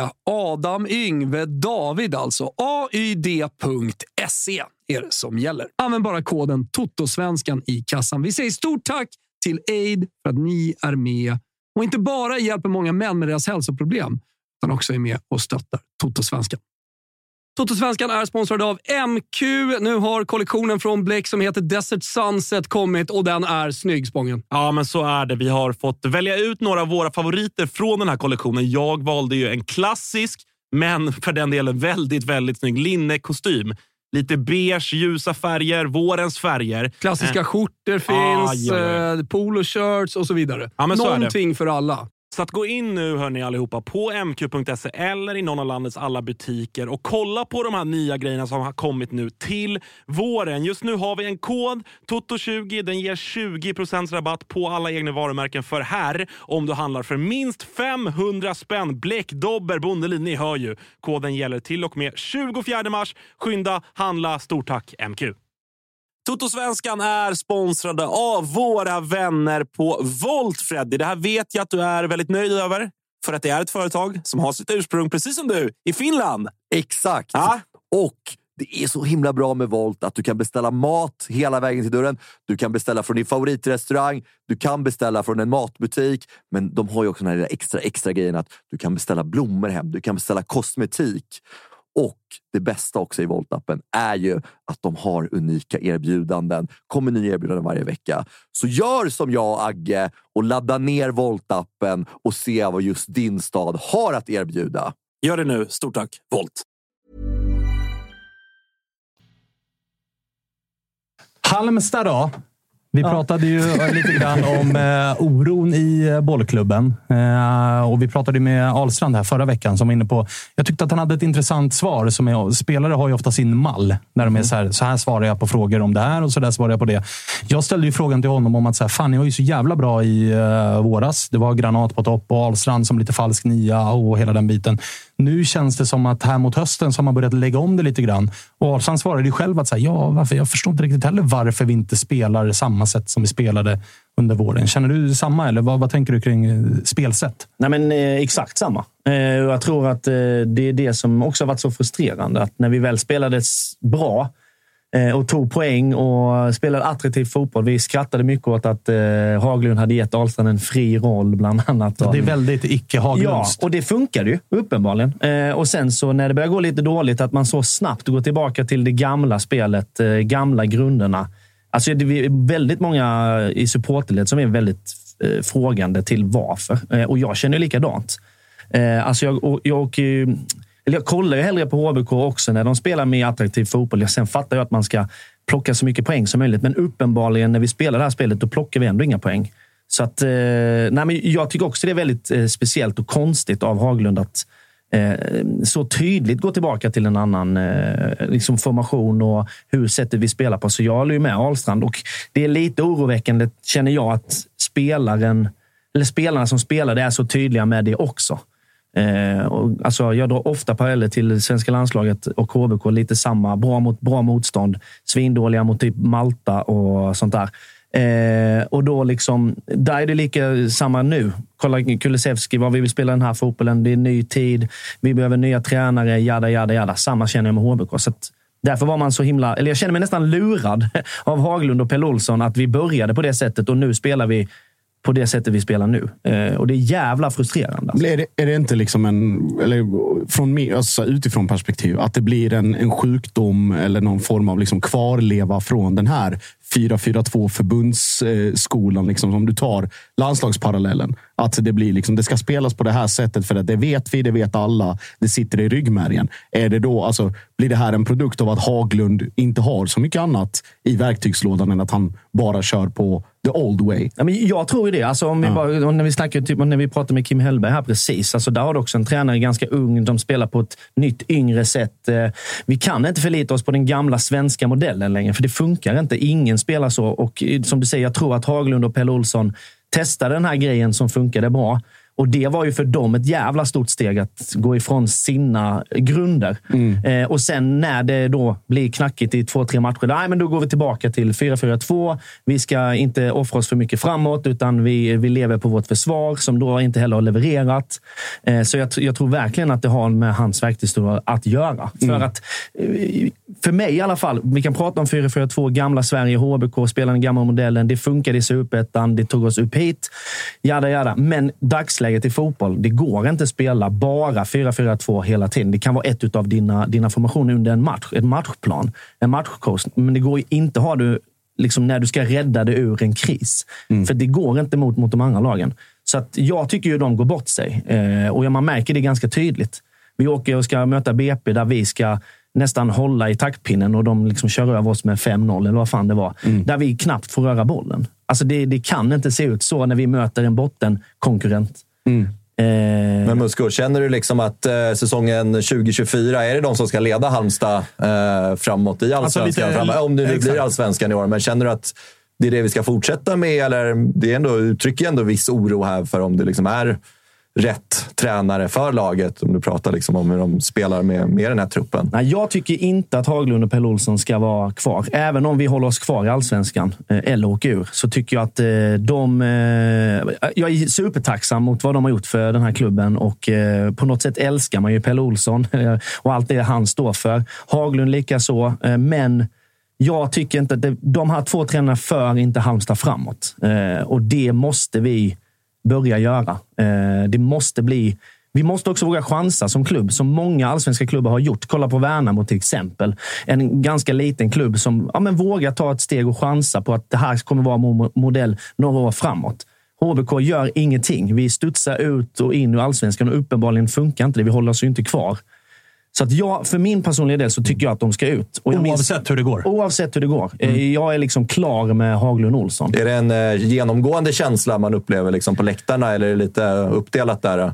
Återigen, det är också så här generationsfråga. För de äldre tycker ju, för, nej men nu håller vi oss kvar, de gör sitt jobb. Vi är ett bottenlag. Det, det ser ganska stabilt ut. Så här, nej men jag kan, men det, om du kollar de yngre, och då räknar jag mig till de yngre, så är det verkligen, eh, skulle jag säga, att procenten ligger ganska högt på att vi vill ha nytt. Eh, Men hur mycket färgas man då av våren? För att jag menar, ni är ju ändå nykomlingar i serien. Alltså att rädda kontraktet utan kval, det ska ju egentligen vara liksom minst VG plus i betyg. Hur mycket färgas man av att så här, fan vi var ju där under våren och nu håller vi på att åka ur. Avgå tränarna. Alltså, Nej, men alltså, jag färgas ju såklart jättemycket. Eh, men när man liksom zoomar ut och tar över hela säsongen perspektiv så tycker jag att HBK, med det sättet vi har kunnat spela på, det måste vi ha ju kunnat spela fler matcher än de vi har gjort. Alltså för att det, Spelet finns ju uppenbarligen i oss. Att då som tränare inte kunna plocka fram det eller våga ta fram det eller spela på det sättet för att det funkade ju på våren. Eh, så det är klart att man blir färgad, men jag tycker ändå att som, som huvudtränare i ett allsvenskt lag så känner jag att det borde gått lite bättre med tanke på hur våren gick. Och jag, alltså, om man tittar, om man så här, återigen utifrån blickar framåt lite. Alltså, det, det är ett vägval som HBK står inför på det sättet också att man vet inte om Ante pallar ett år till. Eh, Man vet om att eh, Baffo någonstans när en dröm om att ta sig vidare. Alla väntade ju väldigt länge Baffo med att stanna kvar. förlänga. Mm. Precis. Eh, Du har Joel Allansson som inte heller blir yngre. Granat som har väl varit liksom upp och ner, mest ner. Och sen har Phil du och Fosaie som också fyller 33. Ja, och ämnad för kanske ett sista äventyr någon annanstans. Och sen då de som kommer underifrån från den egna verksamheten. Både Kasper Karlsson och framförallt Erik Ahlstrand. Båda, alltså ingen av dem är ju i HBK 2024. Det har jag väldigt svårt att se. För att de, ett, är bättre fotbollsspelare än liksom, vad de kan få fram i Halmstad. Och två, det är en annan typ av fotboll för att gå tillbaka till det du pratar om. Det här är, någon, liksom, det är teknik, det är fart, det är liksom taktiska instruktioner. Det är en annan typ av sport som de håller på med än i den miljön där de har liksom kommit fram. Nu har det ju funkat uppenbarligen i U17 och U19 och hela vägen upp i A-truppen. Men likväl för att de ska kunna nå vad de kan så måste de också söka sig bort. Så att det blir ju jag vet inte, det är dubbelt svårt på något sätt. För att det är också så här, de bärande spelarna, vem fan ska vara det nästa år? Och de unga kommer ändå borta. Ja, nej, men alltså det är det som är vårt problem. Ju. Alltså att det, det, vi har ju den det problematiken, det du trycker fingret på exakt. För att vi har spelare som är unga, men som är fostrade i HBK-bollen. Men om man kollar liksom U-lagen i HBK, de går liksom urstarkt och spelar bra och liksom eh, framåtlutad fotboll, tekniskt snabb. Eh, Men i A-laget så spelar vi med liksom en eh, ibland fembackslinje sittande och bara väntar på nu har vi vår chans att slå den långt. Och A-laget måste någonstans också förstå att nu börjar det komma upp spelare som du nämner, Kasper Karlsson. Vi har lillebror Ahlstrand som jag har fått höra på omvägar är den som absolut den bästa på varenda jävla träning. Man Han får- säger dock alltid att lillebrorsan till en stor talang alltid är större talang. Sant. Jag säger inte att han är större talang. Jag säger att han är mycket bättre på träningen. Eh, Men att man då inte låter en sån kille få typ chansen i kuppen eller vad, vad det nu är, träningsmatch hit och dit. Att, ja, uppenbarligen så är jag ganska trött på Haglund Olsson, känner jag nu, för min frustration byggs upp inom mig. Och du sa det förra gången jag var med, Svanen. Antingen är jag glad eller så är jag arg. Nu håller jag på att bli arg. Ja, bra. Nej, men just att det där är problemet. Man kan fortfarande ha ett lag med en Halmstad gammal stomme. Det funkar ju fortfarande, men man måste våga då när man väl kryddar med de här extra grejerna som Ahlstrand, Kasper Karlsson är. I mitt tycke, Svedberg är också en, en väldigt bra krydda. Filo Fosager är en jättestor krydda. Det har vi inte haft en sån spelare innan. Men när man då inte vågar dem liksom löpa linan ut, då, då tror jag vi hamnar här. Så att, eh, visst, det är ett vägval, men det är inte så svårt tror jag. att Kommer det in en ny tränare som säger jag vet hur ni spelade på våren, jag tyckte det, det är den linan vi ska gå. Då är det inte så svårt att kunna locka kvar en Halmstad-kille som Ahlstrand kanske en halv säsong till. Eller mm. Filofo säger han är 33 bast. Min brorsa träffade, han på Willys. Han älskar att vara i Halmstad. Hans familj trivs skitbra. Pallar han ett till utlandsäventyr? Man vet inte. Nej, men då finns HBK där om vi spelar den här typen av fotboll. För det är också vi måste ju liksom försöka få folk att stanna med att spela en bra och attraktiv fotboll som de tycker om. Inte nu ska vi spela samma tråkiga som vi har gjort, för då kommer det absolut inte stanna någon kvar. Men eh, tittar man på schemat som återstår så är det ju två bortamatcher i Stockholm. Eh, AIK och eh, Bayern. Det är Yes. två hemmamatcher på Örjans mot eh, Mjällby och Kalmar. Va? Yes, stämmer. Ganska tydligt vart ni ska lösa det här kontraktet om man Ja. tittar bara på spelschemat. Det är i Stockholm. Nej, skojar. Nej, men det är verkligen så. Och jag sa ju inför Degen-matchen att det är liksom säsongens viktigaste match. Alltså det, och nu så förflyttar jag det som jag sa innan till Mjällby-matchen. Och det är ju... Jag tror att med tre poäng ska vi nog klara oss kvar med tanke på hur BP's schema ser ut. Det är snorigt alltså. Det kommer bli svårt. Men beroende på hur det går för Bayern nu de senaste matcherna är Bayern ett lag som kanske är så här, för de känns ju inte lika taggade som Värnamo på att göra en jävligt bra säsong eh, de sista matcherna. Liksom, utan där kan jag ändå tänka mig mer utcheckade. Och en grej som, eh, som Kim sa där också, som jag också tycker är svinviktigt, att man spelar ju inte bara för Eh, sin egen ära, utan du spelar ju även för nästa säsong en bättre eh, position i tabellen så får du också mer sponsorpengar. Du kan eh, liksom säga vi kom ändå fyra, femma i allsvenskan förra året, kom hit istället. Bayern känns ju ganska torra på det. Så att jag tror att kan vi nypa någon poäng så är det i så fall mot Bayern och Mjällby. Inte Kalmar. Nej, jag tror fan inte det. Nej, den är, är körd. De är... Kalmar spöar ju bara Alltså vad topplagen. fan gör de? Ja, det, spöar ju är, det är topplagen. emot då, Ja, att de förlorar mot bottenlagen. Precis, precis. Nej, men jag tror i Kalmar, är, vi har ju Det är och för sig svårt. jobbigt för dig, för då vinner ju alltså Degerfors mot Kalmar i nästa Jag omgång. vet och det är... Ah, fy fan. Sån jävla ångest. Men hur mycket liksom förhoppningar har du att Halmstad ska lösa det här själva kontra att Degen och BP in... Alltså, det kan ju räcka för er att de bara skiter ner sig. Verkligen. Alltså, de, de, de tar varsina kryss till och sen är de klara och då, då är det skitsamma vad ni gör. Ja, och det, jag vill ju ändå säga att det är HBK som ska lösa det. För då kommer jag gå in i nästa säsong med en helt annan känsla än att vi blev kvarräddade av att det var två sämre lag. Förstår du vad jag menar? Fattar. Så att, eh, jag ser ju helst att HBK löser det eh, själva. Men det är också så här, det, jag, jag tar ju alla dagar i veckan att någon annan löser det åt oss. Så är det ju. Josip, Och du ska få hjälpa mig med ett efternamn. Dion, ringa- Dion Krasniqi Bra. från Varberg, som, Varberg. som enligt eh, våra uppgifter befinner sig i Kosovo. Ja, exakt. Det är Eh, U21-landslaget. Ja, och ska vi se hur, eh, hur den linan är. Ja, vi, vi hoppas kunna upprätta någon form av eh, kontakt. Vi har, vi, Bättre har än bett, Borås, tror jag. vi har bett om wifi. Förhoppningsvis är det bättre lina än i, än i Borås. Får se ifall han svarar. Men Varberg blev ju alltså automatiskt klara för, för Superettan. Åh, Dion ska på bombre! Tjena, tjena. Välkommen till Toto-svenskan. Tack så mycket. Tack, tack. Vi kan väl börja med, vart befinner du dig? Jag är i Kosovo, i Pristina just nu. Ah, Okej, okej. U21-samling. Exakt. Vad står det för matcher på schemat? Vi ska möta Bulgarien om eh, en vecka. Ah, okej. Är de eh, bra, eller? Jag har ingen koll på Bulgariens Jag har U21. faktiskt, faktiskt ingen koll på dem heller. Men eh, det borde väl vara ett bra motstånd. Du, eh, är det skönt att eh, lämna Sverige och Varberg lite för stunden med tanke på liksom, formen och nyss klara för eh, superettan och sådär? Skönt att och liksom koppla bort det lite, eller? Ja, det kan man väl säga. Det är såklart jättetråkigt och att det nu är liksom matematiskt över och, och hela den biten. Så det är klart att lite, lite omställning är kul men samtidigt ska man tillbaka till verkligheten sen. Så det spelar egentligen inte jättestor roll. Men du, hur har det varit för er den här eh, säsongen? Men framförallt de här senaste liksom, veckorna. Från att typ, i mitt huvud i alla fall, så går det att dra ett streck vid att liksom, Jocke och Oliver lämnade. Där kändes det någonstans utifrån i alla fall som att fan, där gav de nästan upp lite grann. Nu med lite distans till det. Hur liksom, förklarar förklara det själv.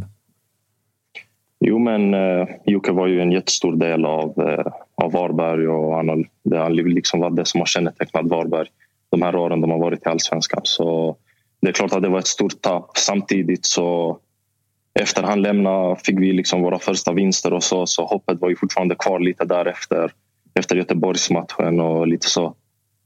Um, men det är klart vi har tappat massa spelare. Oliver, Luke sen efter.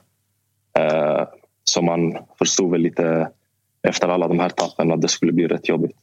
Du, ni har ju ändå gjort, alltså tittar man prestationsmässigt, ni hade ju en jävla tung bortamatch där mot eh, Sirius. Efter det så har ni liksom mött Elfsborg, Bayern, Djurgården. Torskat alla dem med uddamålet. Och det är lätt att bara titta på tabellen och konstatera att fan, det här ser inte jättebra ut. Men går det någonstans att trösta sig med att så här, prestationer... Jag vet att tränare pratar ju ofta om att titta på prestationen och inte bara på resultatet. Går det att trösta sig med att så här, fan, vi spelar jämnt mot de här lagen? Jo, det är klart det är lite tröst. Eh, men ja, som du själv säger, i den, eh, den sitsen vi har varit i så hjälpte inte det så mycket. Eh, de här hedersamma förlusterna hade kunnat komma i början av säsongen och sen liksom inte mer. Så det, jag vet inte riktigt. Det är såklart kul att liksom hålla igång formen och veta att man har gjort en bra prestation. Eh, men i den här delen av säsongen så är det liksom de tre poängen som är viktiga. Du, vi hade med Lindner här för ett par veckor sedan. Och eh, han var ju skadad då, men pratade lite grann om att säsongen har varit tung och anledningar till det och vad som finns kvar att liksom spela om. Hur man ska motivera sig. Då nämnde ju han att säga, men vi har ändå en del liksom, unga spelare som kanske spelar för ett bättre kontrakt någon annanstans. Eller de här bitarna, liksom, att man kanske vill visa upp sig. Man vill vara kvar i allsvenskan eller kanske till och med utomlands. Jag gissar att du är en av dem man syftar på. För att ska man säga någonting om din säsong så är det ändå att fan, du har väl gjort fem, sex kassar i, i eh, detta Varberg. Och mig veteligen så har det varit ett gäng i ramen. Det är väl en jävla häxpipa borta mot AIK där jag var nära att liksom lämna arenan i sjunde minuten ifall den hade gått in. Men, men du fattar vad jag menar. Att så här, eh, tänker man mycket på... Motiverar man sig på det sättet att säga okej, okay, men vi kanske går tungt som lag, men då får väl jag, även om du blir kvar i Varberg, så, så här, motiverar man sig på det sättet? Ja, det är klart att det är en motivation. Sen för mig personligen, eh, med tanke på starten på min säsong, liksom, eh, där jag inte fick vara med så mycket och knappt uttagen och lite sådana grejer. Så bara att få ha varit med i truppen och att få starta har liksom varit tillräckligt med motivation för mig. Eh, sen efter man har liksom gjort ett, ett par starter i rad och så, så tänker man väl lite mer på det. Eh, och samtidigt så tänker man alltid, eller jag personligen i alla fall, det är liksom man ska spela för, för sin heder och för lagets heder och man, det ska alltid, liksom, man ska alltid göra sitt bästa. Eh, så det är en liten blandning där. Men vad tänker du om eh, framtiden då? För nu när jag går in och kollar på en av mina livescore-appar så ser jag 15 starter, fem mål, två assist. Det får man ju konstatera faktiskt är jävligt bra siffror med tanke på att det, liksom, laget har gått som det har gått. Tänker du att så här, jag kommer fortsätta spela allsvenskan eller jag vill utomlands? Eller hur tänker du kring, kring framtiden? Äh, än så länge har jag bara tänkt mest på att bara avsluta säsongen så starkt som möjligt och sen ta det därifrån. Eh, det andra, om man ska börja tänka på det redan innan säsongen är slut, är det mest bara distraherande. Men jag vill såklart spela så högt som möjligt och fortsätta spela allsvenskan. Det, det är det bästa jag har varit med om än så länge i min karriär. Att få spela i allsvenskan och alla de här fina arenorna och bra motstånd och så vidare. Så det är klart att man vill vara kvar här. Du, eh, nu kan inte jag din, eh, ditt CV helt och hållet, men vi hör ju på dialekten att den är ifrån Skåne. Det väntar ju en eh, bortamatch mot Malmö här i, i nästa omgång. Väcker det några speciella känslor hos dig? Absolut. För mig har, alltså sen jag var liten, liksom, har det alltid varit att Malmö är det laget som gäller här i Sverige. Och en väldigt speciell match faktiskt. Jag, jag, tänker direkt på eh, Dion att eh, hade Jocke varit kvar så hade det ju varit eh, du, eh, någon, Jocke Linner och sju spelare från U17 in i den startelvan och bara liksom så här. Ja, ja, det, det, är liksom, det är Malmö borta, det spelar inte så stor roll. Men vad, just med, med tanke på det Svanen sa innan, att nu är det ju klart att blir det någon form av av, jag ska inte kalla det lättnad, men mindre, mindre press. Att bara säga all, allting ligger på MFF mer än vad det brukar göra. Eh, eller mot då motståndet som ni har i de här sista matcherna? Jo, det är klart att de har pressen på sig, eh, speciellt efter deras senaste match mot eh, Kalmar. Där de nu har tappat lite i guldstriden. Men ja, för oss, vi har liksom hela säsongen vetat att vi är underdogs. Så jag kan nog inte tänka mig att det har varit någon, någon match vi har gått in med jättemycket press utan vi har bara gått in för att göra vårt bästa av varenda match och det kommer fortsätta nu mot Malmö. Och det kommer vara en väldigt speciell match för mig som jag hoppas få spela så mycket som möjligt och göra så bra som möjligt i. Jag, eh, jag, jag kan ha jublat högst i hela Sverige när du satte de där två mycket eleganta målen mot Blåvitt. Då, då, var, då var man glad, men eh, ge fan i att göra mål nu. Det är mitt tips. men men uh, var det så? Du pratade om att den är speciell. Var det liksom den matchen du tittade på först i spelscheman? när är det Malmö borta? Ja, ja det var det verkligen. Man har liksom alla sina vänner och sin familj och släkt och allt så som ska komma och se matchen. Så det, det är klart det är det man, man har längtat till. Jag trodde du kollade direkt på när är El Custico? När spelar vi mot Halmstad bollklubb? Den var tvåa på listan. Ja, exakt. Den var tvåa på listan. Ja, på listan. 5-0 gick ju ändå bra. Moskva. Ja, det gick kanon. men, men du, äh, se till att äh, ta det lite halvpiano där nu under u så att du är hel och ren och fit for fight här mot Malmö borta. För vi är många som kommer hålla en Varbergstumme. Jo, men så är det. Nej, men nu de första dagarna här eh, med landslaget har vi bara tagit det lugnt, väntat tills alla liksom kommer på plats. Och många har ju spelat, som vi hade ju match i söndags. Eh, så vi har bara tagit det lugnt de här dagarna och nu, nu framöver börjar väl den riktiga, riktiga förberedelsen inför Bulgarien. Men Dion, du är nere med Kosovo nu, U21. Uh, eh, är det liksom, betyder det att man har stängt dörren för svenska landslaget? Eller om U21-landslaget ringer, är du, är du där då och uh, vill liksom kriga för en plats i svenska landslaget? Eller har du valt liksom Kosovo? Nej, jag har absolut inte stängt någon dörr. Uh, tyvärr så är det nog så att man bara kan uh, representera ett landslag i samma tävling. Liksom. Så i just det här kvalet går det nog inte att representera Sverige för min del. Men eh, jag skulle aldrig stänga dörren till det svenska eh, landslaget. Jag är väldigt stolt att få att vara svensk och ha fått alla de möjligheterna jag fått i Sverige. Så det är absolut inte stänga någon dörr där. Men du, eh, stort lycka till då mot Bulgarien, men framför allt lycka till borta mot Malmö. Tack så mycket. Ha det bra. Snälla Svan. Ha det bra. Ha det fint.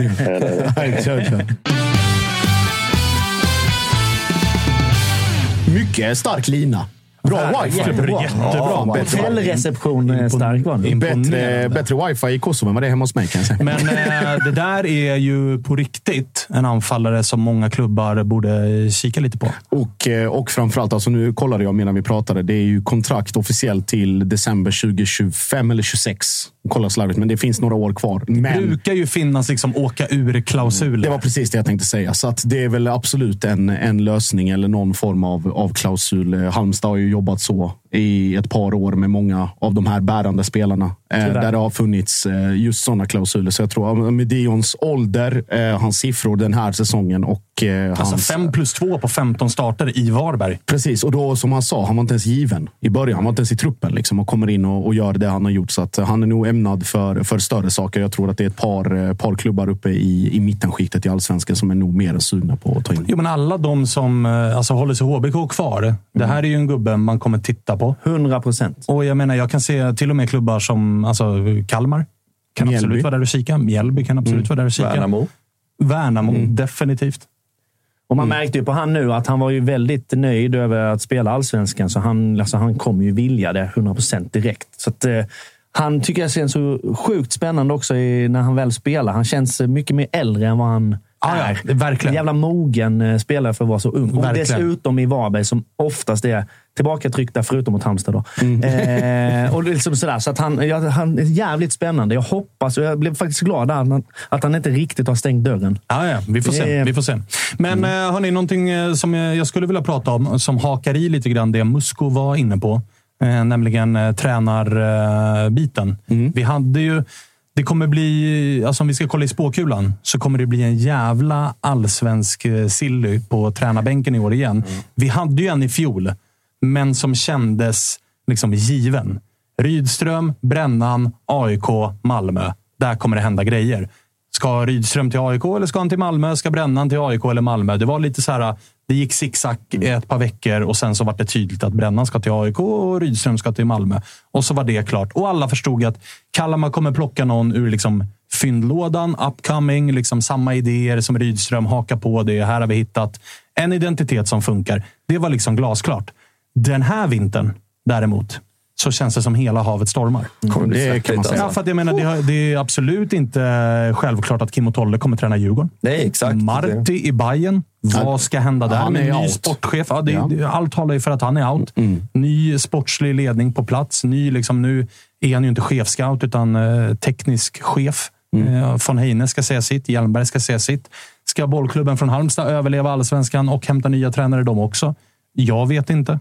Alltså, det kommer bli rörigt och det finns heller inga givna... Liksom, om Kim och Tolle lämnar Djurgården, vem ska ta över? Mm. Det är en jättebra fråga. Jag har tänkt jättemycket på det. Och där är namn som liksom ploppar upp som är Kim Hellberg såklart. Eh, Per-Mattias Högmo kanske börjar känna sig liksom färdig i Häcken och vill liksom komma till Djurgården och göra ett verkligt avtryck mer än det halvåret ish han var i Djurgården och liksom komma upp dit. Och det är klart, eh, Kim och Tolle står väl högt upp på en lista för landslaget. För Jannes matematiska chans ger man inte så mycket för, för att komma till EM. Och, Nej, men vänta, en, vänta en vecka så är han officiellt borta. Exakt. Och så här, Jimmy Tillin också snackas till landslaget. Drar Tillin till landslaget. Eh, Kim Hellberg kommer säkert vara högaktuell för det jobbet i Elfsborg. Vi pratar Marti. Också Bayern Hellberg har varit uppe på tapeten. Så det kan Sam- bli en riktigt svettig eh, vinter för många. Samtidigt är Brännan fortfarande ledig, väntar på, på anbud där. Och eh, Andreas Alm, den evige återvändaren, lever farligt nere i Danmark i Odense. Så att det, ja, det finns, finns både en och fem Ja, kandidater. Christer Mattiasson också surras liksom till Djurgården. Samma sak där. Liksom. Och, jag vet inte, Olof Mellberg kanske är sugen på att göra något annat i allsvenskan också. Så det kan bli en jävla rokad i, i Ja, och det finns inga tydliga liksom, vart ska de ta vägen. Och jag menar, ska vi dra det riktigt långt? Jag är inte helt övertygad att Henning Berg tränar AIK. Och det är alltså inte ur att han får sparken. Alltså, det är inte det jag pratar om. Och så här räddar han kontraktet och nu har spelet börjat se bättre ut. Liksom, kör på, fortsätt bygga. Men han har ett så pass starkt legacy CV-mässigt med liksom, ligatitel i Polen, eh, bra resultat i var det Ungern han var, ligatitlar i Cypern och Europagruppspel och allt vad det är. Kommer det lockande anbud där, då kanske han också känner att så här, mission complete, jag räddade AIK kvar, men nu kom det ett fetare anbud så jag drar. Och då har vi helt plötsligt en situation i AIK också. Vi kan ju ha ett scenario där alla tre Stockholmsklubbar står utan tränare. Och att Jimmy Tillin, till exempel, då, tar landslaget. Och Kim Hellberg står där och har liksom tre Stockholmsklubbar och Elfsborg att välja på. Alltså det, det, det kan bli jävlar i mig en rörig vinter. Absolut. Ja, och sen Eh, så, ja. så här, jag tror så här, Henrik Jensen, alltså här, visst han har sitt påbörjade projekt i Kalmar, men kommer det liksom anbud på honom också? Det kan hända grejer där nere. Så att det är liksom i mittenskiktet mycket tränare som har gjort det bra som är aktuella liksom för Och, större klubbar. och sådana saker som, liksom, om vi tar Kalmar som exempel nu. När vi, jag, sa att, eller jag fick eh, halva Kalmar efter mig igen när jag sa att Henrik Jensen vore perfekt för Malmö FF i en parallell verklighet. Men Eh, Jensen, om han, liksom diskussionerna beror ju också på vilka spelare får han behålla. Får han be nu, mm, det skrevs att de vill både förlänga med, med Hymmet och eh, Arash. Får de stanna kvar? Vad ska, vad ska Henrik Jensen göra med Kalmar? Med Dennis Hymmet eller utan Dennis Hymmet? Vad finns vilka det på den? ersätter? Ja, vad har han på den liksom, skuggelvan? Vilka namn finns det där? Vilka för, alltså så här, övriga? Friedrich? Jaha, då behöver du en ny målvakt. Vad ska du leta efter för typ av, av målvakt där? Ska du ha en samma eller ska du gå tillbaka till en mer linje, linjespelande målvakt som inte är en del av spelet på det sättet? Hur passar det in i projektet? Så varje klubb har ju inte bara liksom, tränarfrågetecknet att ta hand om, utan liksom, truppbygge och tränare hänger ihop. Allt Ja, och där tror jag så här, jag tycker även om Kim Hellberg svarar bra på frågan som du ställde Freddy, att så här, den här verkligheten att spelare försvinner och man måste bygga om, den gäller ju också Malmö.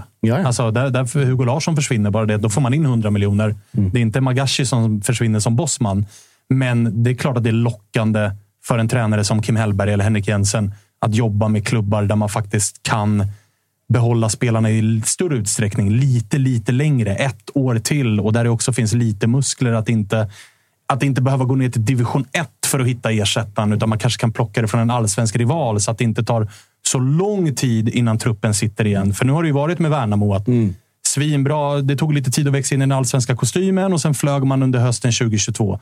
Och så tappar man tre, fyra gubbar och så tar det lite tag under våren och så flyger under hösten. Och det är ju för att man har behövt hitta spelare som inte riktigt är där. Ademi behövde man tina upp. Det tog ett par månader att tina upp Ademi. Hade han varit i Djurgården, då hade Djurgården bara kunnat värva en ersättare som sa du in, så pang bom. Finns lite andra muskler. Det är klart att det lockar Ja. för Jensen och Kim Hellberg att gå till klubbar som har den typen av muskler.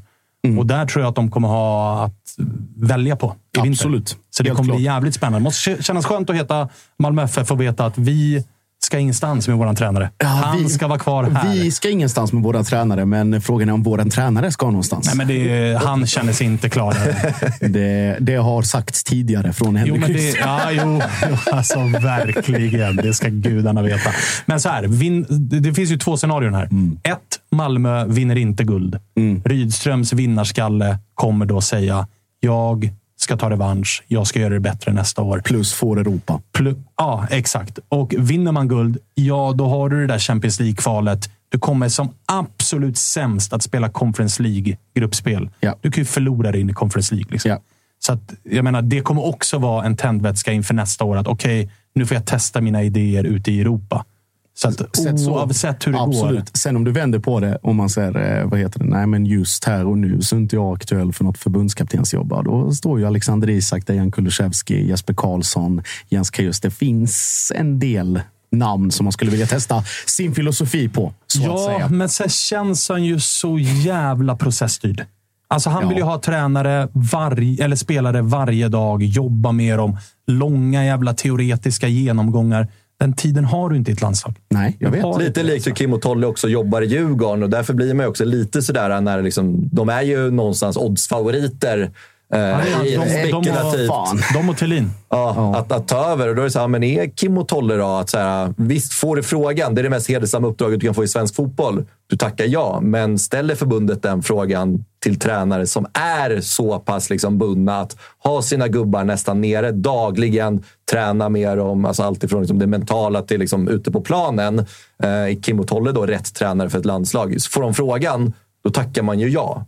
Men frågan är hur, hur liksom SVFF tänker i den Framförallt så frågan. tror jag att Kim och Tolle är mer benägna att tacka ja för att de känner sig mer klara med Djurgården än vad Rydström känner sig klar med Malmö. Absolut. Det är deras femte säsong i Djurgården. Exakt. Det, är ett, Det är eh, så här- rimligt att gå det- skilda vägar. Det är ett naturligt steg också när de har tagit upp Djurgården dit de har tagit upp dem till och de har uppenbart visat att de är allsvensk toppskick när det kommer till att vara tränare. Så det är naturligt att de, att de får frågan, men sen är frågan, kommer de få den? Utifrån liksom hur, hur de vill jobba med sin trupp. Det är jättesvårt. Blir det, blir det Kim och Tolle i landslaget, då är det jag som börjar stötta Danmark. så mycket kan jag säga. Skiter helt i Kroatien, eller? Ja, Kroatien är ju alltid där. Det blir dansk landslag. Men eh, om jag får vända frågan till er då. Vilka skulle ni kunna se som liksom potentiella tränare i Djurgården om Kim och Tolle lämnar Alltså, uppdraget i Kim, Kim Djurgården för Hellberg är landslaget? ju en tydlig 4-3-3-tränare. Spelar en ganska lik fotboll som den eh, Djurgården redan gör. Eh, Men det är väl också det hållet Bayern vill gå. Så det är väl ganska rimligt att det blir en, en liksom, eh, Tele2-dragkamp om eh, Kim Hellberg. Men det är i alla fall min, min favorit att ta över. Eller så här, hade jag varit djurgårdare så hade Kim Hellberg varit den jag hoppades skulle ersätta. För det tror jag blir... mest sömlöst. Truppen är bra utformad. Alltså, allting är lite grann redan på plats. Det är bara att gå in och förfina, applicera sina egna idéer. Och så som Kim Hellberg har varit vass på att få fart på uh, nior. Alltså jag tror inte Musa Gurbanli hade mått dåligt av att få in Kim Hellberg som tränare. Eh, Detsamma gäller yttrarna i Djurgården som har lite stått och stampat ju den här hösten. Liksom, att vilka ska spela. Han har dessutom varit skicklig med unga spelare. Mittbacken, vad heter han? Viktor Eriksson, som har gjort det jättebra. Som ju också kommer lämna här nu. Kontraktet går väl ut. Så det, det, är- det är väl den naturliga. Liksom. Ja, om man ska titta i allsvenskan. Jag, nu, jag tror att, eh, att Djurgården tittar lite bredare. Det, exakt. Det var det jag tänkte komma till. Att Att så, blir, så som eh, Bosse har värvat nu på senaste, liksom, sen det börjar komma in lite pengar. Då tror jag absolut att Bosse tittar mot Norge, tittar mot Norge, Danmark. Danmark. Eh, Definitivt. För att se vad som, vad som finns där att hämta. Och Bosse har ju hämtat, eh, liksom, han har ju hämtat norrmän förr i hög mån. Ja, verkligen. och det verkligen. finns ett par duktiga norska tränare som är lediga. Så, mm. Mm, det är Det är väl- spännande om vi börjar prata norska i omklädningsrummet. Ja, men, eh. Tyckte du, Man är ju alltid- tyckte du norskan funkade bra den här säsongen, eller? Va? vad menar du? Ja, Jag vet inte. Tittar du på mig nu? Nej, jag bara tittar i studion. Så här, norska, Oliver Berg funkar bra. Och... Vi har inga norrmän. Vi har bara folk från typ så här Oskarström. Och... Ja, men man blir ju alltid lite sådär, du vet, ta in utländska tränare. Man är ganska trygg i liksom de, de svenska tränarna. vet vad och- man får där. Exakt, och det är såklart det är en stor, större utmaning än vad jag tror liksom, att komma till den svenska fotbollen. Liksom, allt vi har liksom, så här, med hela föreningslivet och alltihopa. Liksom, att kolla, komma från Norge och Danmark. Det är nog inte bara att dansa in, eh, men det är klart att det är kittlande. Sen är man ju också så här hopplös romantiker och högmo och alltihopa. Men man ska också komma ihåg att eh, hans CV är ju inte liksom så här, wow egentligen. Det fanns ju en anledning till att han kom till Djurgården när vi låg där vi låg. Eh, Tog över det. Han har ju egentligen lyckats. Så här, efter Djurgården tog han över norska landslaget. Det flög ju inte jättebra. Och sen, Sen så, jag- sen har det ju funkat jättebra i Häcken vi- för honom. men- Jag tror att han trivs väldigt bra med att det inte är den här externa pressen. Dels det, men eller som, eller om man ska vända på det, Danmark och, och Norge, om, liksom med det spåret. Om Kalmar kan ta in en, en dansk tränare, varför skulle inte Djurgården ta det? Det finns ju tusen andra parametrar som de kan locka med, som Kalmar inte kan. Kalmar får ju det här att, okej, men nu tar vi in dig, du får fria händer, du får göra vad du vill. Jensen också, ska man, som vi pratade om när han blev klar. Han har ju kännedom om svensk fotboll. Han har varit i Sverige och jobbat och, i Norrköping och liksom koppling på ett annat sätt. Så att det är som du säger, dansa in. Men just att så här, vilken hylla ska man titta på då? Är det de lite mer etablerade namnen? Är det någon som redan har gjort, fan vet jag, tre år i Randers till exempel? Eller gjort någon, något bra i Sönderjyske? Nu hade ju Kalmar liksom både turen och skickligheten att landa Midtjyllands assisterande tränare. Och då vet man ju också vad man får. Glenn är ju på sitt sätt, men han har också gjort saker i Danmark. Så att det är ju det är just den biten. Var ska man sätta ribban för vilken, vilken typ av tränare och vilka egenskaper det är man letar efter? Men på tal om eh, hyllan då. Musko, ifall du får byta ut Pelle Olsson och Haglund. Vad, vad vill du ha in? Vad finns det för eh, Finns det någon eh, liksom, önskelista? Ja, men du bollade ju upp ett namn innan som jag inte hade tänkt på. Alltså, det hade ju varit jävligt spännande att ha Brännan i HBK. Det förstår jag, faktiskt. Eh, och det är typ den enda tanken jag kan tänka just nu. det, är liksom, det har etsat sig fast på mig. Nej, men jag, jag vill ju eh, alltså helst vet, jag vet att det finns... Eh, alltså HBK, återigen, får ju leta på lite lägre hyllor. Men jag är lite sugen också på Bosko. Eh, alltså jag Det tycker- hade varit- Det hade varit något nytt. Alltså, det är ju inte Haglund Pelle Olsson direkt. är utan det totala kommer in liksom motsatsen. en jävla virvelvind som sätter lite fart på HBK. Eh, liksom, eh, nej men, så typ, det är typ där jag landar någonstans. Alltså, I en drömvärld, jättegärna Brännan tar hand ett nytt projekt. För lite som vi pratade om, han kan ju inte direkt gå och ta någon eh, annan eh, storklubb på det sättet. Eh, men eh, det hade varit svinkul. Jag tror han älskar västkusten.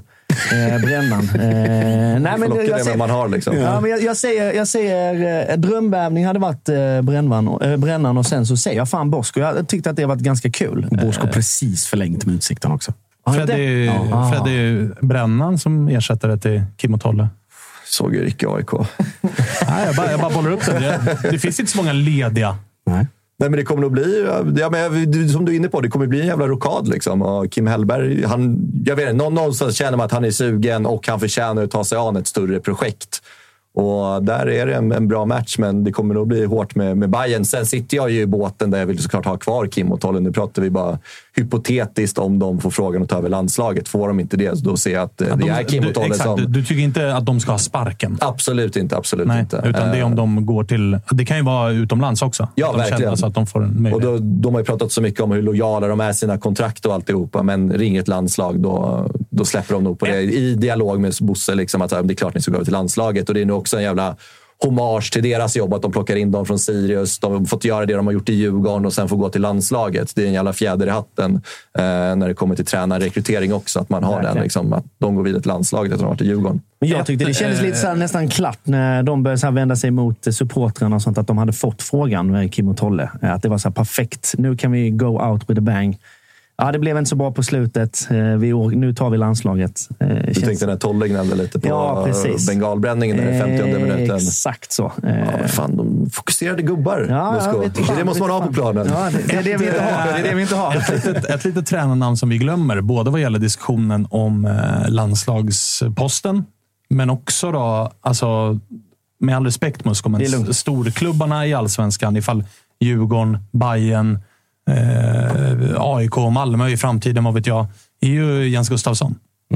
Som ju har varit, han har gjort helt okej i Polen. Framförallt har han varit ganska länge nu i Polen. Det är få svenska tränare som överlever utländska, och då menar jag liksom utom skandinaviska uppdrag särskilt länge. Han har ändå överlevt det ganska länge. Han har visat att han kan spela en offensiv fotboll, utveckla egna talanger.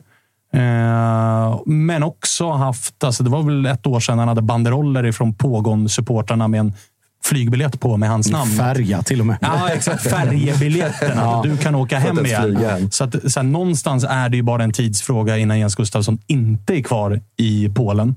Och med tanke på hans CV. Han har varit i u landslaget han har varit assisterande i AIK, han har gjort jättebra resultat i Norrköping och han har varit i Polen och liksom varit ett topplag i den polska ligan och hela den biten. Plus Ja, hanterat Hajduk i sex månader. Precis, han har varit i Hajduk i, i sex månader och åkt på alla de örfilar man åker på när man är i Hajduk i sex månader. Alltså, han har ett CV som få aktiva svenska chefstränare faktiskt kan mäta sig med. Jag blir inte förvånad om han presenteras som ny förbundskapten. Och gör han inte det, då borde han inom kort vara ett högaktuellt namn för att ta över någon av de stora klubbarna i Sverige. Absolut. Eller hur? Absolut. Och det är ju- Bortglömt namn, som det jag bara det är också, skjuter in där Det lite. är också frågan alltså så här, kring storklubbarna. Vilken, alltså så här, med Jens eh, historik, i, framförallt i Norrköping. Att han ändå var också manager och hade mycket att göra med Sen spel, är ju. Norrköpingssupportrarna lite så här, vi minns ju deras chokade guld. Ja, alltså, de ledde serien på sommaren med tio pinnar och de lyckades Ja. inte ro det i hamn och hela den biten. Och det är klart att det ligger på minuskontot. Nej, jag Men menar det var bara- ändå ett Norrköping som ledde serien med tio poäng och flög fram. och Och, hade pengar och allt det där. Däremot, alltså det, det som man liksom, här, om det skulle bli en storklubb, då måste det vara, för att Jens ska, ska gå med på något sånt, så måste det vara en väldigt tydlig rollfördelning vem som gör vad. Att det blir att AIK vet att de har en plan för att okej, men du får både detta och detta eller bara det. Som de liksom, eller Manuel Brännan, att Brännan hade ingenting med spelarvärvningar att göra. Eller om man skulle gå till Djurgården. Liksom Okej, okay, okej, men nu kommer jag till Djurgården. Vad ska jag göra där? Ska jag bara vara tränare? Ja, men då kommer det, det är oundvikligt att han går in på Bosses liksom, Marker. marker och, och, och trampar lite där. Eller i, i Bayern, liksom den fördelningen. Och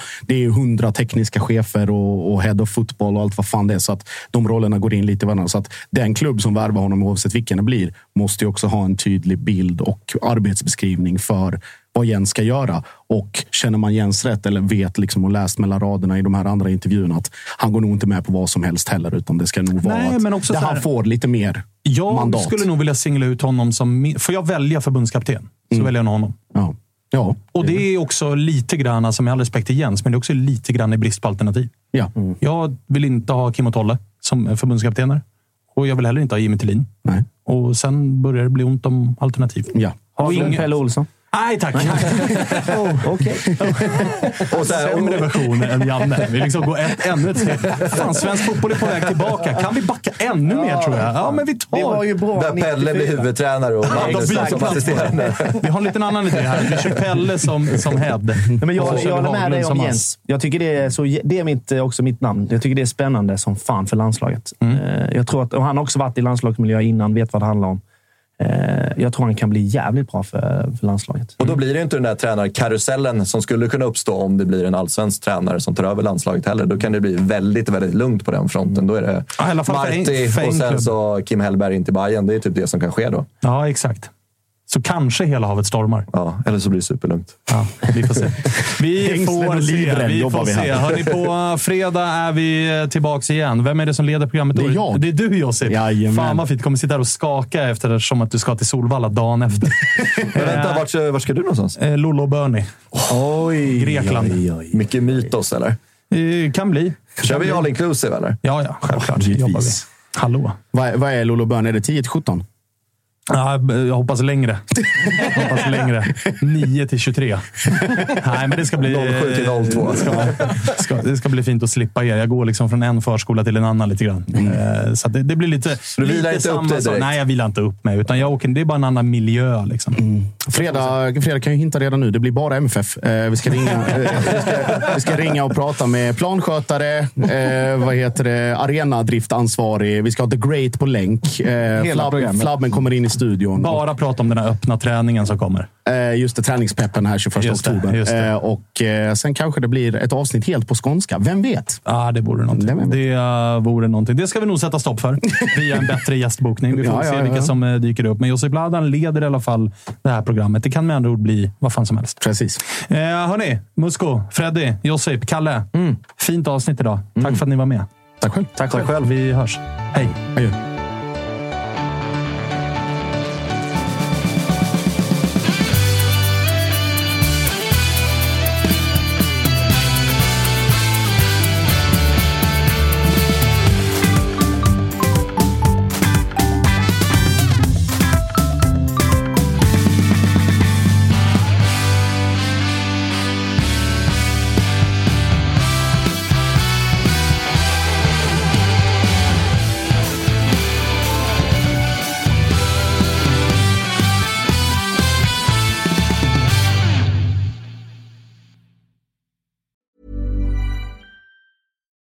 Botox Cosmetic, out of botulinum toxin A, FDA approved for over 20 years. So, talk to your specialist to see if Botox Cosmetic is right for you. For full prescribing information, including boxed warning, visit BotoxCosmetic.com or call 877-351-0300. Remember to ask for Botox Cosmetic by name. To see for yourself and learn more, visit BotoxCosmetic.com. That's BotoxCosmetic.com.